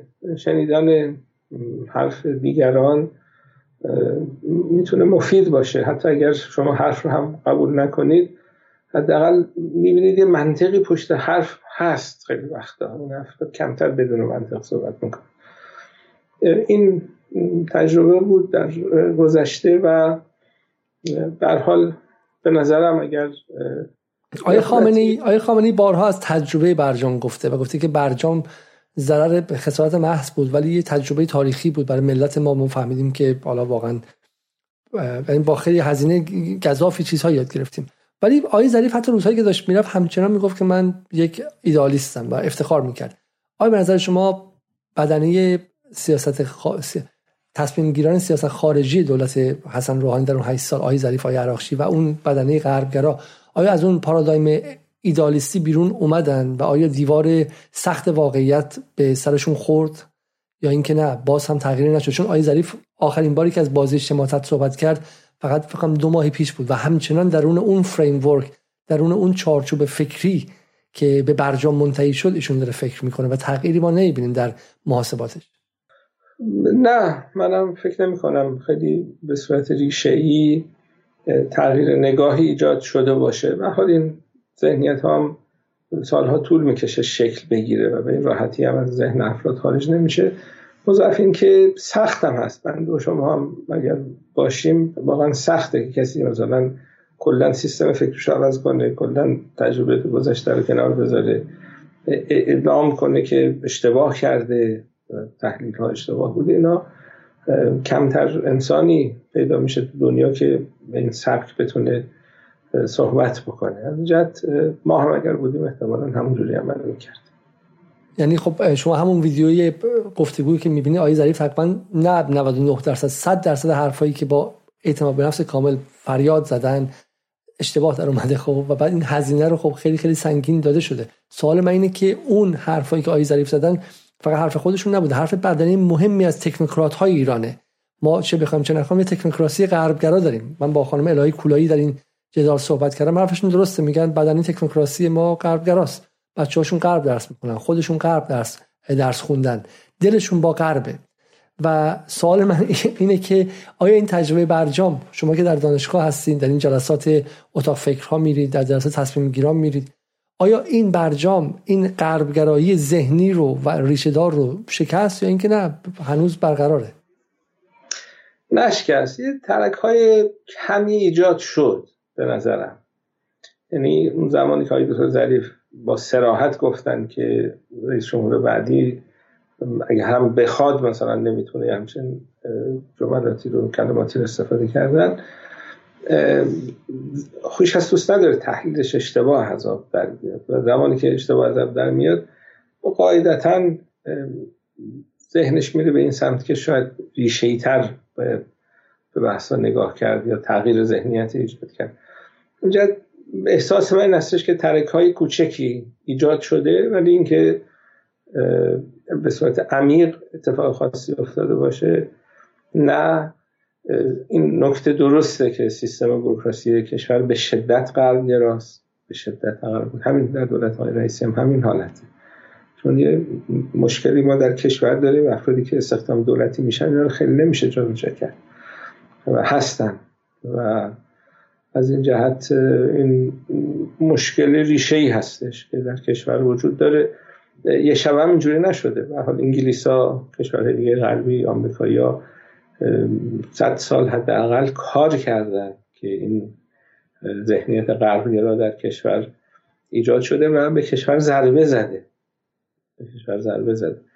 از اون جهت طول می‌کشه و متاسفانه من حالا ما تهران هستیم. هیچ برنامه خاصی هیچ جا من نمی‌بینم که بخواد اون کار ریشه ای رو که در ایران انجام شد برای اصلاح تفکر غرب گرایی بخواد به صورت ریشه ای اصلاح بکنه. کارهای سطحی شعاری اینها بعضا این برامر دیده میشه که ارز کنم خیلی نمی‌تونه اتفاق خاصی بیفته. متاسفانه در دولت های رئیسی ما تو بحث تبلیغات بین الملل هم دچار چالش های ویژه‌ای هستیم. امروز در تهران می‌دونید اجلاس مجمع جهانی اهل بیت علیهم السلام بود. نهادی که در کشور متولی اصلی بحثای تبلیغات بین المللی هستش سازمان فرهنگ و ارتباطات اسلامی هستش. و توی همین دولت آقای رئیسی خب ما دیدیم شعار اصلی این سازمان شده کالای اقتصادی کالای فرهنگی صادرات کالای فرهنگی. کالای فرهنگی هم نمایشگاهی هم گذاشته بودن تو این اجلاس اخیرشون از رایزن های فرهنگی دعوت کرده بودن. همین فرش و صنایع دستی و اینها. و این الان بحث این هستش که ظاهرا تصمیم هم شده که امتیازی که می‌خوان به این رایزن های فرهنگی بدن این هستش که اینا چقدر کار فرهنگی یعنی, یعنی ما در مقابل آمریکا و ابزار و کالاهای فرهنگی که از داخل سیستم عامل بچهای ما رو نسل جدید ما رو از داخل داره می‌گیره و آمریکاییش می‌کنه. از اون ور اینا وارد میشن و ما می‌خوایم بریم پسته فروشی کنیم و مینیاتور رو بفروشیم. خوشحالیم که پول و ارز وارد ایران میشه. خیلی چیز عجیبیه. خیلی چیز عجیبیه. و حالا شما میخندید من یه ذره بعضا گریه می‌کنم بعضی وقتا که رو دوربین نیستیم. واقعا چون یه ذره ما از شما شاید مذهبی تریم یا نمی‌دونم ظاهرمون نه نه نه میگم خندم از روی فشاره. خب چیکار می‌خوایم بکنیم؟ آره. یعنی در این, در این تبادل فرهنگی که زبان فارسی فرهنگ فارسی همش داره از درون می میپاشه زیر فشار اینستاگرام و هالیوود و اصلا اون تفکر نظام آموزشیمون و غیره و ما هیچ گونه پدافند فرهنگی جدی نداریم. خوشحالیم که داریم فرش صادر می‌کنیم و این فرهنگ کالای فرهنگی ایرانی. این اولویت پنجم ششم دهم باید باشه برای سال رایزن فرهنگی جمهوری اسلامی اعتقاد ما این استش که انقلاب اسلامی انفجار نور بود. این فردی که رایزن فرهنگ جمهوری اسلامی در قلب خودش باید این نور انقلاب رو داشته باشه در کشوری که در اونجا حضور پیدا می‌کنه کارش این هستش که این نور رو منتقل بکنه. این میشه کار رایزن فرهنگی نه اینکه فرش بفروشه نه اینکه صنایع دستی بفروشه. شما می‌دونید ما چند سال آمریکا زندگی می‌کردیم. کمتر انگلیس هم به نظرم همینطوره. کمتر شهریه تو این کشور غربی که یکی دو تا فرش فروش ایرانی نداشته باشن. خب این کالا به درد بخوری باشه خودش میره جای خودش. پیدا می‌کنه. زمان شاه هم ما فرش و پسته و بقول شما نمی‌دونم صنایع دستی و اینها میفروختیم. الان که داریم وارد یک فضای جدیدی در دنیا میشیم و مرزهای مقاومت داره گسترده میشه در دنیا. یعنی زمانی ایران و چه می‌دونم حزب الله و انصار الله و اینا می‌شدن محور مقاومت. الان روسیه هم در مقابل هژمونی غربی داره نه میگه چین هم داره نه میگه مرزهای مقاومت داره گسترده تر میشه و به جای اینکه مثلا نهادهای فرهنگی بین المللی ما تو این حوزه ها یه دقت بیشتری بکنن رفتن سراغ فروش فرش و اینجور چیز من برگردم سوالو. به این شکل بپرسم. شما پس با وجود این نگاه غربگرا در داخل دولت رئیسی و همینطور که گمان می‌کنید که اون شاکله کلی که بریم و انگار می‌شود با مذاکره تحریم رو حل کرد که ما در این برنامه متعدد نشون دادیم که واقعا خود این طرح پرسش اشتباهه و تحریم باید خونساشه نه اینکه رفشه با طریق مذاکره رفت شدن نیستش. سوال ساده اول بپرسم شما آیا شما الان از بحث احیای برجام آیا دلواپسید آیا دلواپس خطرات و تبعات و عواقبش هستید؟ ببینید دولت آیه دکتر رئیسی تصمیم گرفت درس کردم خدمتون به برجام برگرده. این تصمیم هستش. حالا اینکه تصمیم درستی یا غلطی یه بحث دیگری هستش. ولی اصل داستان که علاقه مند هستش دولت های دکتر رئیسی به برجام برگرده این به نظرم شکی درش نیستش. واقعا می‌خوان. یعنی عمیقا می‌خوان. نظام چی؟ به نظرشون رهبری نگاهش به چه سمتیه خدای؟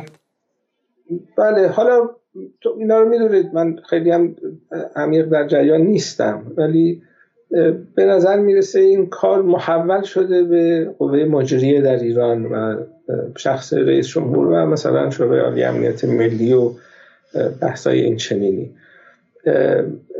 از این جهت این خواسته در دولت هست. انتخاب های دیگه ای هم وجود داشت. لزوما این تنها انتخاب نیستش. حالا باید دید دیگه. باید دید که چقدر توی بحثایی که مطرح شده طرف ایرانی کوتاه میاد شما چی فکر می‌کنین؟ شما شما آدم صبوری هستید میگم دفعه قبل 100 درصد پیش پیش بینی های شما درست داره و 100 درصد پیش بینی های وزیر خارجه ایران اشتباه در اومد شما به عنوان کسی که به صورت مدام از خطرات آمریکا انذار دادی و گفتی که این کشور بویژه الان در حال افول قابل اعتماد نیست. شما اگه بخواید برای ثبت در تاریخ بگید آیا به نظرتون راه درسته و ما باید ساپورتش کنیم ما باید حمایت کنیم یا اینکه ما باید بیایم و انظار بدیم و بگیم که این خطرناک این تکرار خسارت محضه؟ ببینید یه تفاوتی الان هست با گذشته. تفاوت این هستش که برخلاف دولت های روحانی های رئیسی دنبال برجام دو و سه نیست. این یه تفاوت.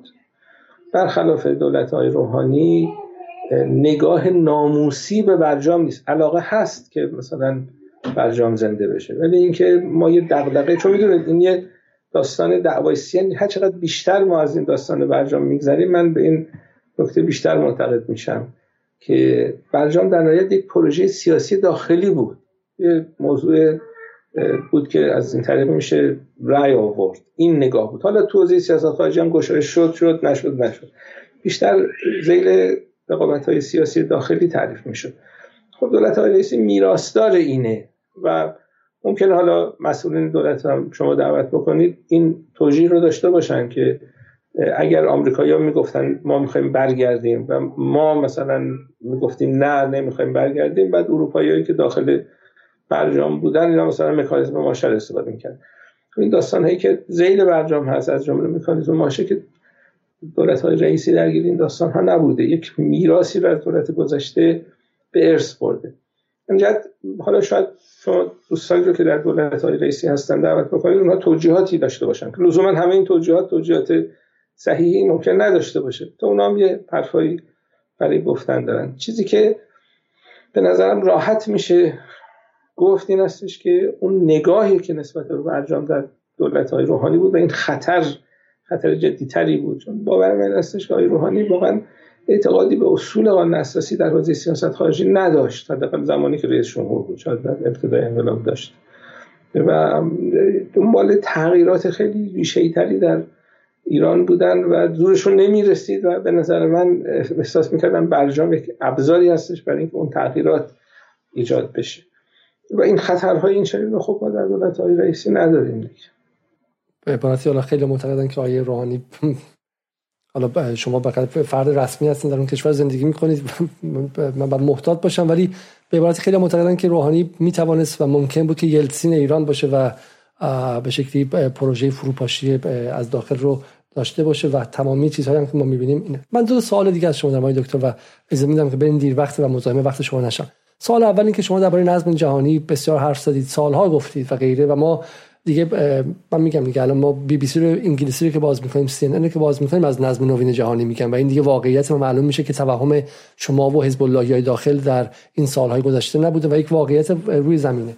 دو موضوع درباره این نظم جهانی هستش. یکی اینکه ایران چه جایگاهی باید داشته باشه. ایده معتقدن که ایران باید موازنه منفی کنه بعد موازنه کنه بعد یه چرخ با آمریکا مشکلاتش رو برطرف کنه که بتونه از چین و روسیه هم بیشتر امتیاز بگیره. ایده دیگه میگن که نه در این نظم جهانی نظم شبکه‌ای هست. هر کشوری برای خودش یک اقماری خواهد داشت. نزدیک و دور خواهند بود. ترکیه قدرت منطقه ایران قدرت منطقه و غیره. و به شکلی هیچ بلوکی هژمون نمیشه. هژمون نخواهیم داشت برای مدت ها دولت مسلط نخواهیم داشت. و ایده میگن که نه بلوک بندی های جنگی سردی شکل می‌گیره و همین هم شکل گرفته. روسیه و چین دارن بلوک میشن و ایران هم باید به این بلوک بپیونده. و ایده میگن نه ما تو قانون اساسی گفتیم نه شرقی نه غربی که حالا اصلا بگذاریم متعلق به عصر دیگری است سوال اول من از شما اینه. با توجه به تمام نزدیکی ها ما همین نزدیکی ایران و روسیه رو دیدیم از نظر حتی حتی از نظر فرهنگی. کشوری که امثال دوگین توش به شکلی با تفکر آخر زمانی و تفکر مذهبی دارن اون نرم افزارش رو تهیه می‌کنن و عملا پوتینی که مقابل غرب قشنگ ایستاد اصلا بدون رو در تا پای جنگ جهانی رفتش. و کوتاه نیامد یا حتی بحث چین. آیا فکر می‌کنید چون ما بتونیم نزدیک تر شیم و بخشی از این بلوک شیم در این نظم جهانی جدید یا نه؟ ما قراره که همچنان یک دولت ملت منزوی باشیم با توجه حالا به منطقه سعی کنیم که یارگیری شیعیان انجام بدیم چون جهان اسلام هم حالا بالاخره مشکلات خاص خودش داره. جای ما تو این نظم نوین جهانی کجاست؟ ایران 1420 1415 کجا خواهد بود؟ حالا نکته اول شما که بین کارشناسا این حوزه اجماع هستش که ما داریم به سمت یک نظم جدیدی میریم که نظم چند قطبی یعنی اینکه کدوم کشور قطب هستن کدوم کشور ائتلاف تشکیل میدن چند سال این پروژه طول می‌کشه نه اختلاف نظر زیاد. ولی سر اصل این داستان که دوره دو قطبی تمام شد دوره تک قطبی آمریکا تمام شده یا در حال تمام شدن و دنیا داره به سمت چند قطبی شدن میره من ندیدم. فردی رو که این حوزه کار بکنه به صورت جدی نهادی سازمانی و معتقد به این نباشه. الان وضعیت جوری هستش که بعضی از نهادهای اطلاعاتی آمریکا هم گزارش تهیه می‌کنن همین مسئله رو میگن. یا تو همین کشور انگلستان به دفاع انگلیس یه متنی داره اینا تو شما جستجوتون قویه یه متنی دارن Global Strategic Trends. مال دپارتمنت اف دفنس بله. بزنید اون یادم رفته کدوم صفحش اونجا بحث مولتای پولاریتی رو مطرح می‌کنه. حالا شما چون در انگلیس زندگی می‌کنید مورد انگلیسی مورد آمریکایی از جاهای دیگه هم همین هستش.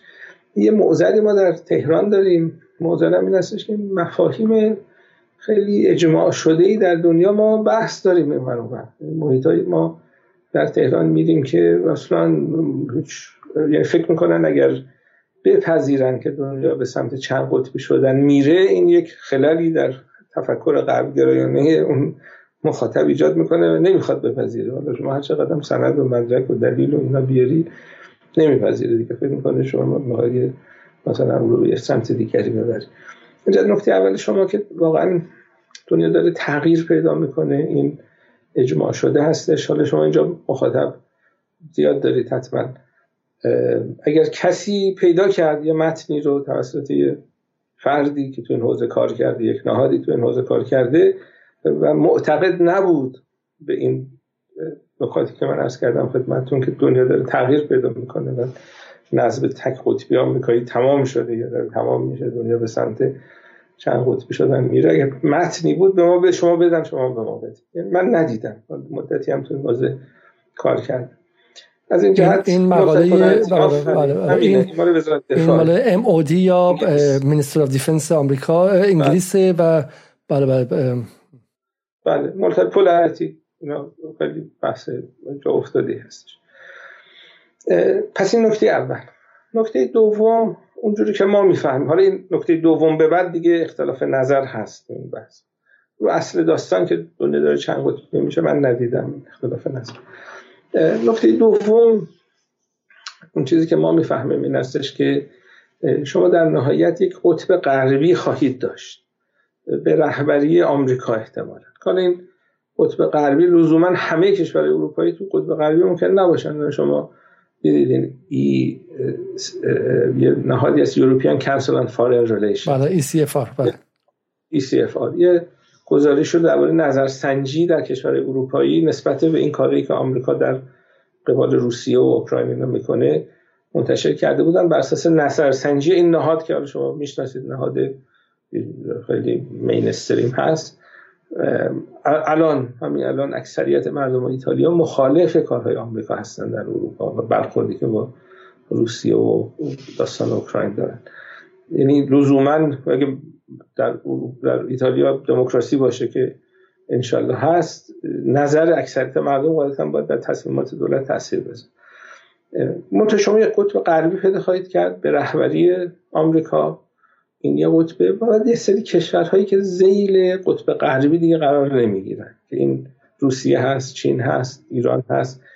ولی شما می‌بینید هند تمکین نکرد به خیلی از حرفایی که آمریکایی می‌خواستن. و الان آمریکا داره هند رو رسما متهم می‌کنه که شما دارید نفت روسیه رو می‌گیرید به روپیه میفروشید روبل تبرید روسیه می‌گیرید. این که از اتهامات آمریکا به هند هست. یا حتی دیدید توی این بحث رأیگیری که در سازمان ملل شد برزیل که اتفاقا رئیس جمهورش هم خیلی مشهوره به هماهنگی با آمریکا رأی مثبت نداد. همون رأی رو داد که جمهوری اسلامی داد که رأی ممتنع مکزیک رأی مثبت نداد. شما یک مجموعه کشورهایی رو شاید خواهید بود که اینا زیل اون بلوک غربی قرار نمی‌گیرن. حتی اگر در آمریکای لاتین باشن از نظر جغرافیایی در غرب باشن. بعد در بین این کشورها شما قطبهایی رو پیدا خواهید کرد. که مثلا چین احتمالا یکی از اون قطب هستش. ایران به نظر من از نظر پیشینه تاریخی و توانمندی هایی که داره این ظرفیت رو داره که یکی از قطب ها باشه در اون جهان. در جهانی که پیش روی ما هست در مجموعه کشورهای غیر غربی ایران این ظرفیت رو داره که یکی از قطب ها باشه به دلایل متعدد. به چه معنایی؟ قطبی مثلا توان دفاعی و ما دیدیم ازش. پهپاد داره به روسیه میده شکی درش نیست موشکاش خب همه دارن تحسین می‌کنن. احتمالا بتونن تو خلیج فارس آمریکا رو حتی بیرون کنه و غیره. اما آیا منظور شما از قطب و برای قطب شدن چیزهای دیگه هم لازم هست؟ ببینید در حوزه مفهومی ایران حرفهایی رو داره که حرفای جدی هستش. شما الان درباره نظم جهانی ما صحبت می‌کنیم دیگه. شوروی فرو پاشید. مشکل شوروی چه بود؟ چرا شوروی فرو پاشید؟ یکی از مشکلاتی که سیستم کمونیستی اصولا داشت این بود که نمیپذیرفت مالکیت خصوصی رو. این یکی از مشکلات یه مزیتی داشت که صحبت از عدالت زیاد می‌کردن.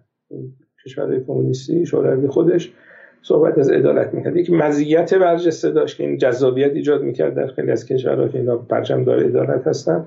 یه مشکلی هم داشت در حوزه مالکیت خصوصی و اون سیستمی که اونجا حاکم بود. این مشکل بلوک شهر. بلوک غرب مشکلش چیه؟ اینا مالکیت خصوصی رو میپذیرن. مشکلی تو حوزه ندارن رقابت هم دارن. رقابت هم خیلی جاها کمکشون می‌کنه. مشکل اصلشون نفوذ پول هستش در سیستم سیاسی. به تدریج اتفاقی که میفته این هستش که اون سیاست مدارانی که باید حکومت رو مدیریت کنن بر اساس منافع مردم کار بکنن در عمل بر اساس منافع یک درصدی های جامعه کار می‌کنن. قشای ثروتمند جامعه کار می‌کنن. که این بعد مشکلاتی رو برای سیستم های غربی ایجاد کرده داره ایجاد می‌کنه که دلایل افول آمریکا هم همین هست که سیستم سیاسیش ناکارآمد شده برخلاف گذشته که یه اینا بهتر خودشون رو می‌تونستن مدیریت بکنن.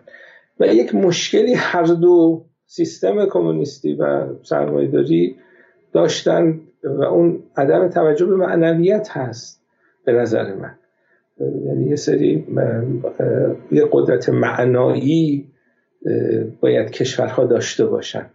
یه ذره امروز درباره صحبت کردیم که قدرت معنایی می‌تونه کمک بکنه به کشورها. حتی برای افرادی که خیلی باور به این بحثا و آخر نمی‌دونم قیامت و آخرت و اینا ندارن بعضا می‌تونه مفید باشه برای کشورهایی که زیر این بحث حرکت می‌کنن. ایران یک حرفی در عرصه بین الملل به نظر من داره. اولا اسلام مشکلی با مالکیت خصوصی نداره. مخالف انباشت سرمایه هست. منتها اجازه میده اون مشکل سیستم کمونیستی شوروی رو نداره. پرشم عدالت در دست جریان های اسلامی از ابتدا بوده. شما در تاریخ اسلام هم نگاه می‌کنید جریان های ضعیف جامعه مستضعفین جامعه قش های ترد شده و قش هایی که زخم خورده هستن از همون ثروتمندان جامعه معمولا مسلمان می شدن به اسلام علاقه من می شدن. یعنی اون مزیت سیستم شوروی رو داره اون مشکلش رو نداره. اون مشکل نفوذ پول رو هم که چالش اصلی سیستم سرمایه داری هست در عمل نباید داشته باشه. حالا شما بعضی از نمایندگان مجلس ما رو که نگاه می‌کنید ببینید اتفاقا خیلی مشکل پیدا کردن تو این حوزه. همین می‌خواستم یعنی بگم اتفاقا شما گفتیم بله. شدن میره.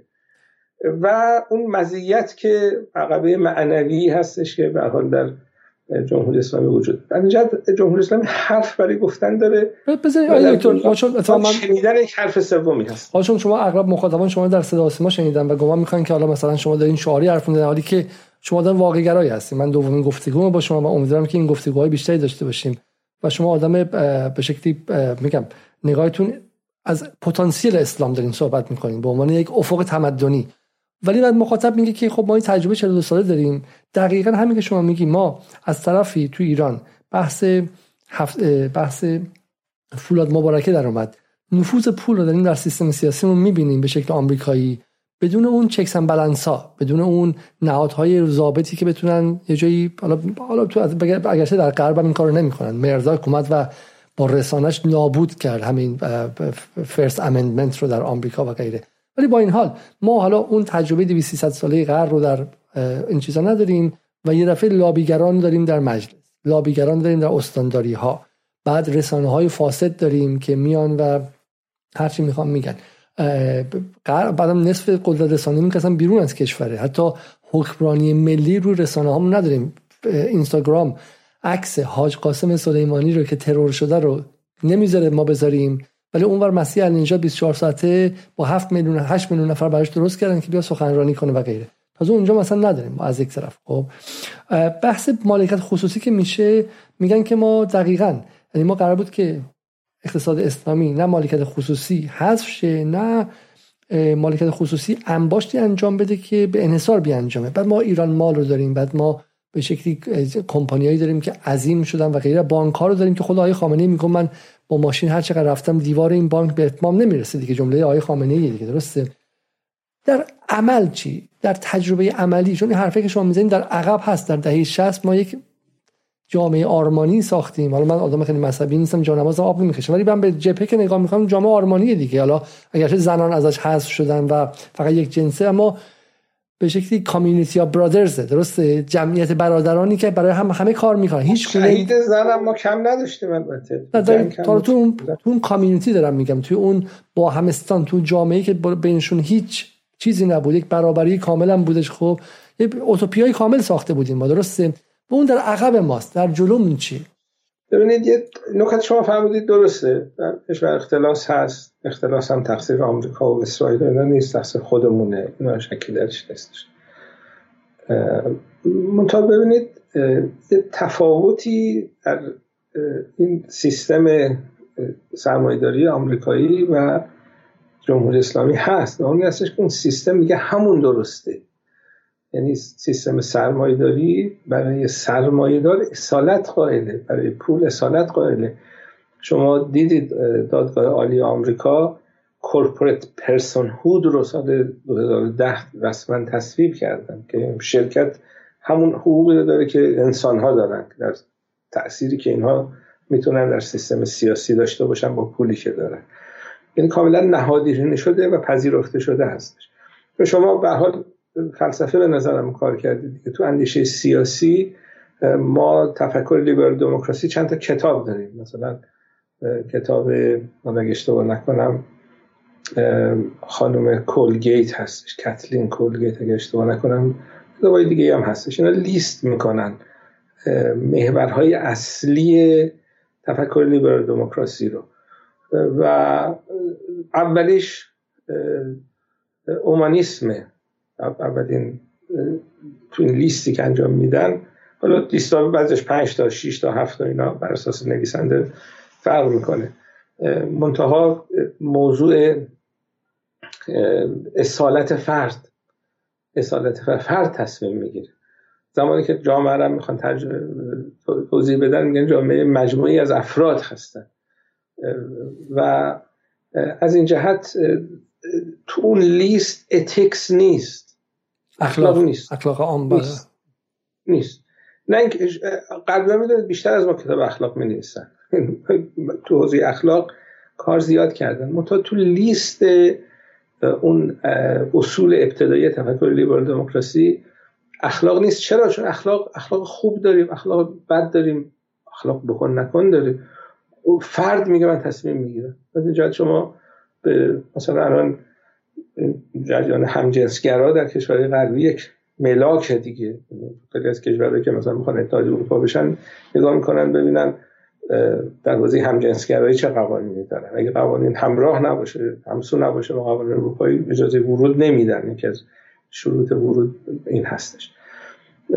خب شما میگید اگر همجنسگرایی در جامعه گسترش پیدا بکنه این مشکل جمعیتی ایجاد می‌کنه که الان تو آمریکا یکی از مشکلاتشون همینه دیگه. این تغییر دموگرافیکی که شما تو آمریکا دارید جمعیت رنگین پوست داره تعدادش بیشتر از جمعیت سفید پوستا میشه. یکی از دلایلش اینه که همجنسگرایی در جمعیت سفید پوستا بیشتر از رنگین پوستا. رنگین پوستا مثلا هسپانیکا اینا تو آمریکا اینا خانواده دوست هستن تعداد آدم های غیر همجنسگرا هم که بچه دار نمیشن خب در غرب خیلی خیلی زیاده. همون که ما در ایران می‌بینیم که طبقه متوسط به سمت یک فرزندی و بی فرزندی مثلا به خیلیشون میل کردن تو این سالها و ما از یک جمع بوم جمعیتی و انفجار جمعیتی دهه 60 بله. رسیدیم به دیکلان بله. یا افول جمعیتی دهه 80 و 90 بله. دیگه درسته بله این حالت هستش از این جهت این نکاتی شما فرمودید که اختلاس هست مشکل بانک ها رو ما داریم مشکل دیگه تا اینا زیل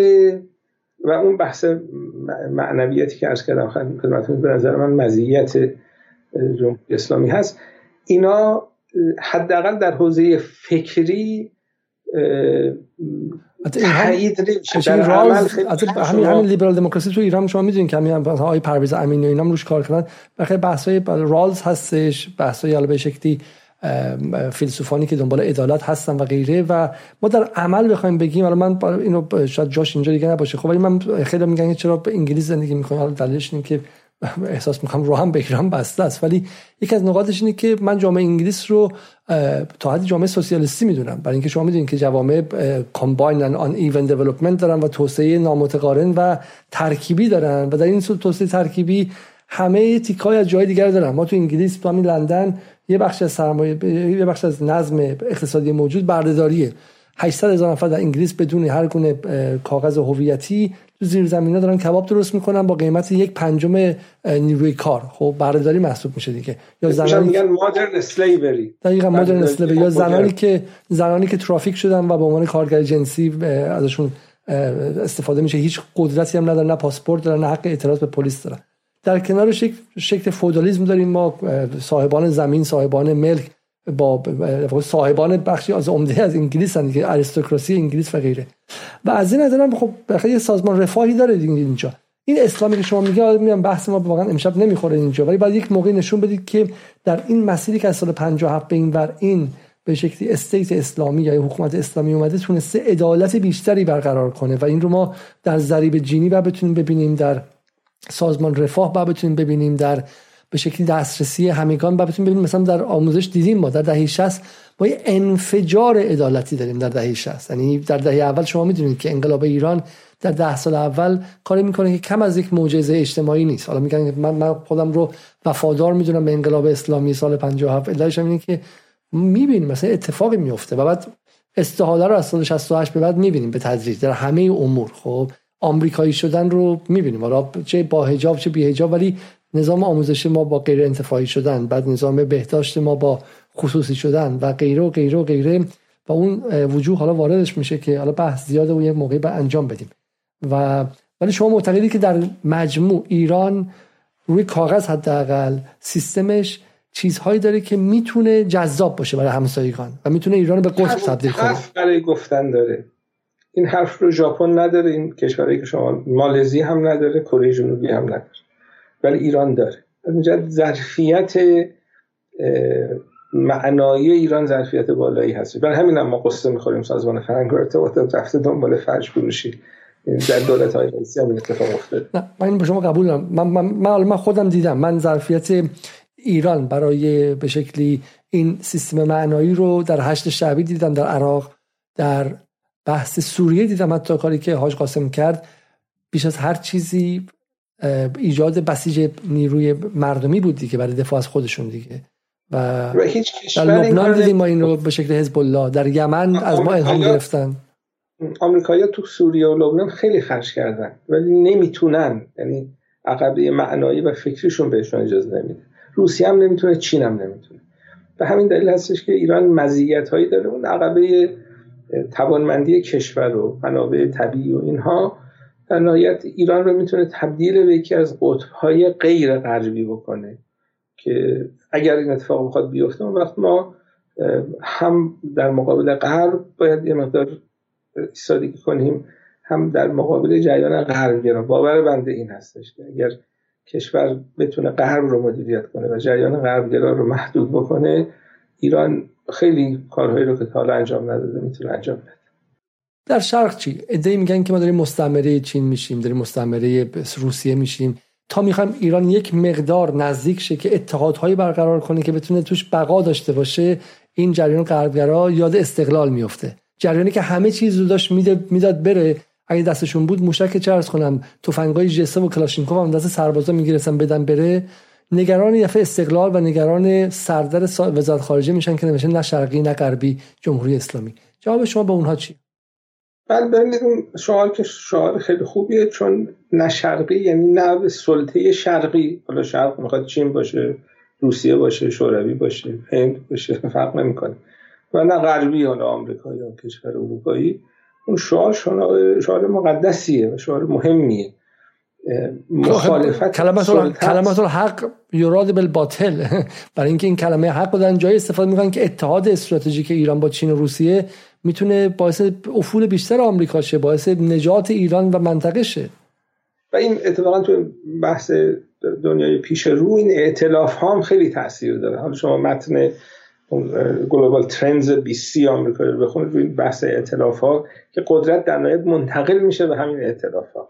و یک دلیلی که این حجمه بسیار گسترده رو شما دارید این هستش که آمریکایی‌ها غربی ها میلیون ها دلار بیشتر هزینه کردن برای اینکه ایران منزوی بشه. زمانی که می‌بینن ایران داره این انزوا رو دور می‌زنه. خیلی آمریکایی رو ناراحت می‌کنه. چون الان تو متنای اندیشکده آمریکایی یکی از دقدقه های مهمی که وجود داره نزدیکی ایران و روسیه است. چون معتقدن اگر این نزدیکی اتفاق بیفته هم به درد روسیه می‌خوره هم به درد ایران می‌خوره. خب اینا هم با روسیه مشکل دارن هم با ایران مشکل دارن. خب معلومه با نزدیک شدن این دو کشور با هم مشکل دارن. این رو شما در های غربی می‌بینید. ما نصد می‌کنیم. داخل کشور جلسه میریم. طرف نگران ترکمنچای و این بحثای اینجوریه که این به این من نیستش که شما بی توجه باشید به چالش هایی که تو این روابط وجود داره. شما متن قراردادی جلوی شما گذاشتن چه روسیه باشه چه چین باشه چه پسرموتون باشه همشریتون باشه هر کی می‌خواد باشه. باید نگاه کنید سرتون کلاه نره. تنها قراردادی که در تاریخ تنها قراردادی که در تاریخ معاصر سر ما کلاه رفت و متن نخوندیم قرارداد برجام با آمریکا بود البته. از این جهت رو بحث این که شما مواظب باشید کسی تو دنیا سر شما کلاه نذاره که این شکی درش نیستش مشکلی که وجود داره این رفقای غربگرای ما اصل داستان رو زیر سوال بره شما فردا آلمان بیاد بگه من این توافق 25 ساله با ایران می‌خوام امضا کنم. مثلا کسی تو کشور پیدا میشه مخالفت کنه. نه. بیاد انگلیسی بدین کار بکنه. کسی مخالفت می‌کنه. نه. مگه ما قرار نبود ذیل برجام 100 تا ایرباس بخریم؟ ایرباس قرار بود از انگلیس بخریم دیگه. بوینگ هم 100 تا از آمریکا باید می‌خریم. و خودشون ندادن.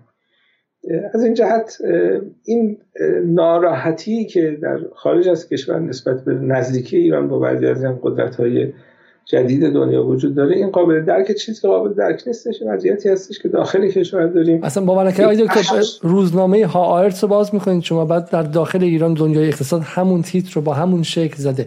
شما می‌دونید که این داستان های این که مثلا تله بدهی چین رو اینا رو واقعا در سیایی طراحی می‌کنن خب؟ یعنی واقعا یه مجموعی هستن از یک از یک ترفندهای پروپاگاندایی استفاده می‌کنن برای همین که این شک... این واقع خب آمریکا وظیفه چه؟ نظر کشور نزدیک چین نزدیک روسیه نزدیک ایران بشن. در مورد ایران تو منطقه میگن آقا ایران داره استعمار می‌کنه. من تو عراق بودم از بحث اهل... انحلال ایرانی استفاده احتلال ایرانی استفاده می‌کنن که یعنی استعمار ایرانی و اشغالگری ایرانی. خب هر معلومه که آمریکایی‌ها از قدرت نرم استفاده می‌کنن. ولی همون رو بعد شما در داخل ایران میشنوی واقعا هم که شما میگید. مغز آدم سوت می‌کشه و و باور نکردنیه. به عبارتی میشه که ما جریان غرب ستیز نداریم. همین الان آمریکا اگه بیاد و داخل برجام شه کسی نمیره کفن پوشه و اعتراض کنه. ولی جریان شرق ستیز جدی داریم ما تو ایران.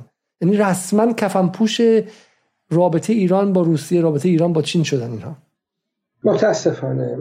بعضی گول خورده هستن بعضی هم نه. عقبه فکری و ارتباطات گسترده ای دارن با خارج از کشور و معموریت دارن. که این کار رو انجام بدن. پس کردم اینم کاملا قابل درکه چون توی بحث منزوی کردن ایران خیلی سرمایه گذاری شده این خطر خیلی بزرگی هستش که ایران بتونه از این فشارها خودش رو رها بکنه با استفاده از این فرصت های جدیدی که داره در دنیای جدیدی ایجاد این کاری که آقای رئیسی به این یک سال به نظر کرده حالا با نقد داریم می‌کنیم به به شکلی رفتنش به داخل برجام ولی واقعا از نظر باز کردن اون فضای تنفسی و ایجاد رفتن به سمت ائتلاف های شرقگرا آقای رئیسی واقعا کار خیلی خیلی بزرگی کرد سال پایانی و دیگه دیگه تمومش کنیم. یه سوالی که مطرح میشه این که آقای ایزدی در همه این سالها از حق ایران برای بحث هسته صحبت کرده. آقای خامنه‌ای هم بارها در مورد حق هسته ایران صحبت کرده. دولت احمدی نژاد همینطور. و شاکله نظام از حق ایران صحبت کردن. ولی همیشه زیل بحث این که این حق ما می‌خوایم باهاش کار پزشکی هسته ای کنیم می‌خوایم باهاش نیروگاه بسازیم و غیره.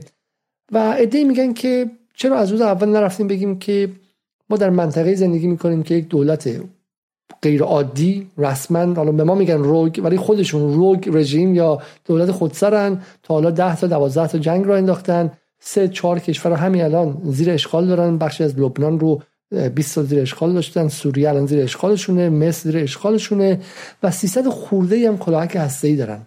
و ایران حقش بود که بگه ما نگران امنیتمون هستیم. ما شب که میخوابیم مطمئن نیستیم صبح اینها به ما شلیک کرده باشن یا نه. و اگر می‌خوایم بریم به شکلی هسته رو بدیم باید بریم و اینها رو خل سلاح کنیم. این هیچ وقت از طرف ایران مطرح نشد. و امروز هم این سوال هستش که ما سر برجام داریم میریم در واقع هسته خودمون رو خل سلاح می‌کنیم. در مقابل در منطقه ای که اسرائیل 300 کلاهک هسته ای داره. سوال اول چرا ما با جامعه جهانی این رو مطرح نکردیم که آقا ما میترسیم؟ ما توی این منطقه از این لات دیوانه ایدئولوژیک آخر زمانی به اسم اسرائیل خب وحشت داریم یک. و دومش اینه که آیا ایزدی نسل عوض شده 20 سال گذشته بچه های جدیدی اومدن خود من ده سال پیش جوازه می‌کردم بگم که ایران می‌تونه روز هسته ای باشه تصور کردنش هم غیر ممکن بود. و الان عده از جوانان می‌پرسن چرا ما نباید حق داشتن نیروی هسته بازدارنده داشته باشیم؟ ما نه تا به حال به جای حمله کردیم نه یک جنگ رو به قول حتی آقای ظریف در 200 سال گذشته آغازگر بودیم. اما ما حق دفاع از خودمون داریم و هسته بازدارنده است در جهان وحشی امروز. این تصمیمی هستش که در سطح سران کشور گرفته میشه. و اطلاعاتی هم این افراد دارن که لزوما بنده و شما ممکن نداشته باشه. اون چیزی که راحت می‌تونیم صحبت کنیم این هستش که هسته ای چیز بیارزشی نیست. مشکلی که ما در دولت های روحانی داشتیم همین بود دیگه. فکر می‌کردم مثلا این چیز بیخودیه ما اینو بدیم حالا دو دلار شما گرفتی بهتر از این که چی نگرفتی. این ذهنیت متاسفانه وجود داشت. منتها نکته اول این هستش که توانمندی هسته ای حتی اگر شما بوم نسازی در نهایت در طرف مقابل این ذهنیت رو ایجاد می‌کنه که ایران ممکنه تحت فشار زیاد به اون سمت بره. این ذهنیت در طرف مقابل هست. حتی در دوره مذاکرات هم من شنیدم که طرف غربی میگفتش خب حالا خیلی هم مثلا محترمانه می‌خواستن صحبت کنن که ما امید داریم رهبر شما مثلا زنده باشن. توجه به اینکه فتوا دارن علیه ساخت سلاح هسته ای و ولی خب ما پژوهش کردیم در فقه شیعه. فقها اختلاف نظر پیدا می‌کنن رهبر بعدی چی؟ مثلا این یکی از بحثایی هستش که توسط در غربی مطرح شد. که واقعیت هم همین هست. یعنی در حوزه فتوا افراد اختلاف نظر دارن. این ظرفیت رو فقه شیعه داره که این اتفاق رو همین فتوای آقای خامنی هم حرف هست و ایده معتقده آقای خامنی از استفاده از بمب هسته‌ای رو ممنوع کردن نه داشتنش رو. اون چیزی که من فهمیدم ساخت رو همشون من کرد. منتها اون بازدارندگی حفظ میشه. اگر شما توانمندی ساخت داشته باشید. اگر هیچی نداشته باشی هیچ بازدارندگی نداره و طرف مقابل می‌خواد همین به همینجا برسه دیگه. شما هیچی نداشته باشید. مشکلی که طرف مقابل داره این هستش که چون بین خودشون دعوا هست و مشکلات دیگه دارن ایران تو این سالها توانمندی های خوبی پیدا کرده در حوزه هسته ای من اگر جای مقامات غربی باشم همین ذهنیت فعلیشون رو ادامه بدن اگر ایران فشار زیاد باشه ممکنه فتوای دیگری در یک زمان دیگری جایگزین فتوای امروز بشه. به نظر من هیچ اشکالی نداره. این دغدغه در طرف مقابل وجود داشته باشه با توجه به جنایت هایی که اینا علیه مردم ایران کردن. اینکه مردم بتونن از خودشون دفاع بکنن. و این دفاع لزوما استفاده یا ساختن بمب هسته نیست. ولی حق دفاعی که از حقوق ابتدایی هر کشور و مردمی هستش و اینکه تشخیص میدن چه ابزاری برای از دفاع از خودشون دارن. این هم تشخیص اون مردم هستش و مسئول اون کشور هستش. خیلی ممنون از اینکه یک ساعت و 53 دقیقه صبورانه با ما صحبت کردید و از طرف حدود 1800 و خورده ای مخاطبم که دارن زنده برنامه رو می‌بینن از شما یک بار دیگه تشکر می‌کنم. امیدوارم که باز هم در برنامه آینده بتونیم با هم صحبت کنیم. اگر جمله می‌خواد بگید در سی ثانیه در خدمت شما هستیم و بعد بحث تمام می‌کنیم. سلامت باشید. ممنون از وقتی که گذاشتید. در خدمتتون هست خیلی ممنون. قبل از رفتن برنامه رو لایک کنید لطفا و برای ما بنویسید. جدال نقطه تیوی فردا ساعت 12 به وقت تهران افتتاح میشه و همینطور هم که مثل همیشه به PayPal نقطه ME خط مایل جدال اگر می‌تونید کمک کنید یا به patreon.com خط مایل جدال برید و مشترک باشید که این اشتراک ها مهمترین دلیلی که ما بدون کمک از هیچ کس و هیچ نهاد و هیچ دولتی می‌تونیم یک رسانه حالا متوسط و کوچک رو اداره کنیم. شب و روز همگی خوش و از آقای ایزدی هم یک بار دیگه تشکر می‌کنم. تا فردا خدا نگهدار. خدا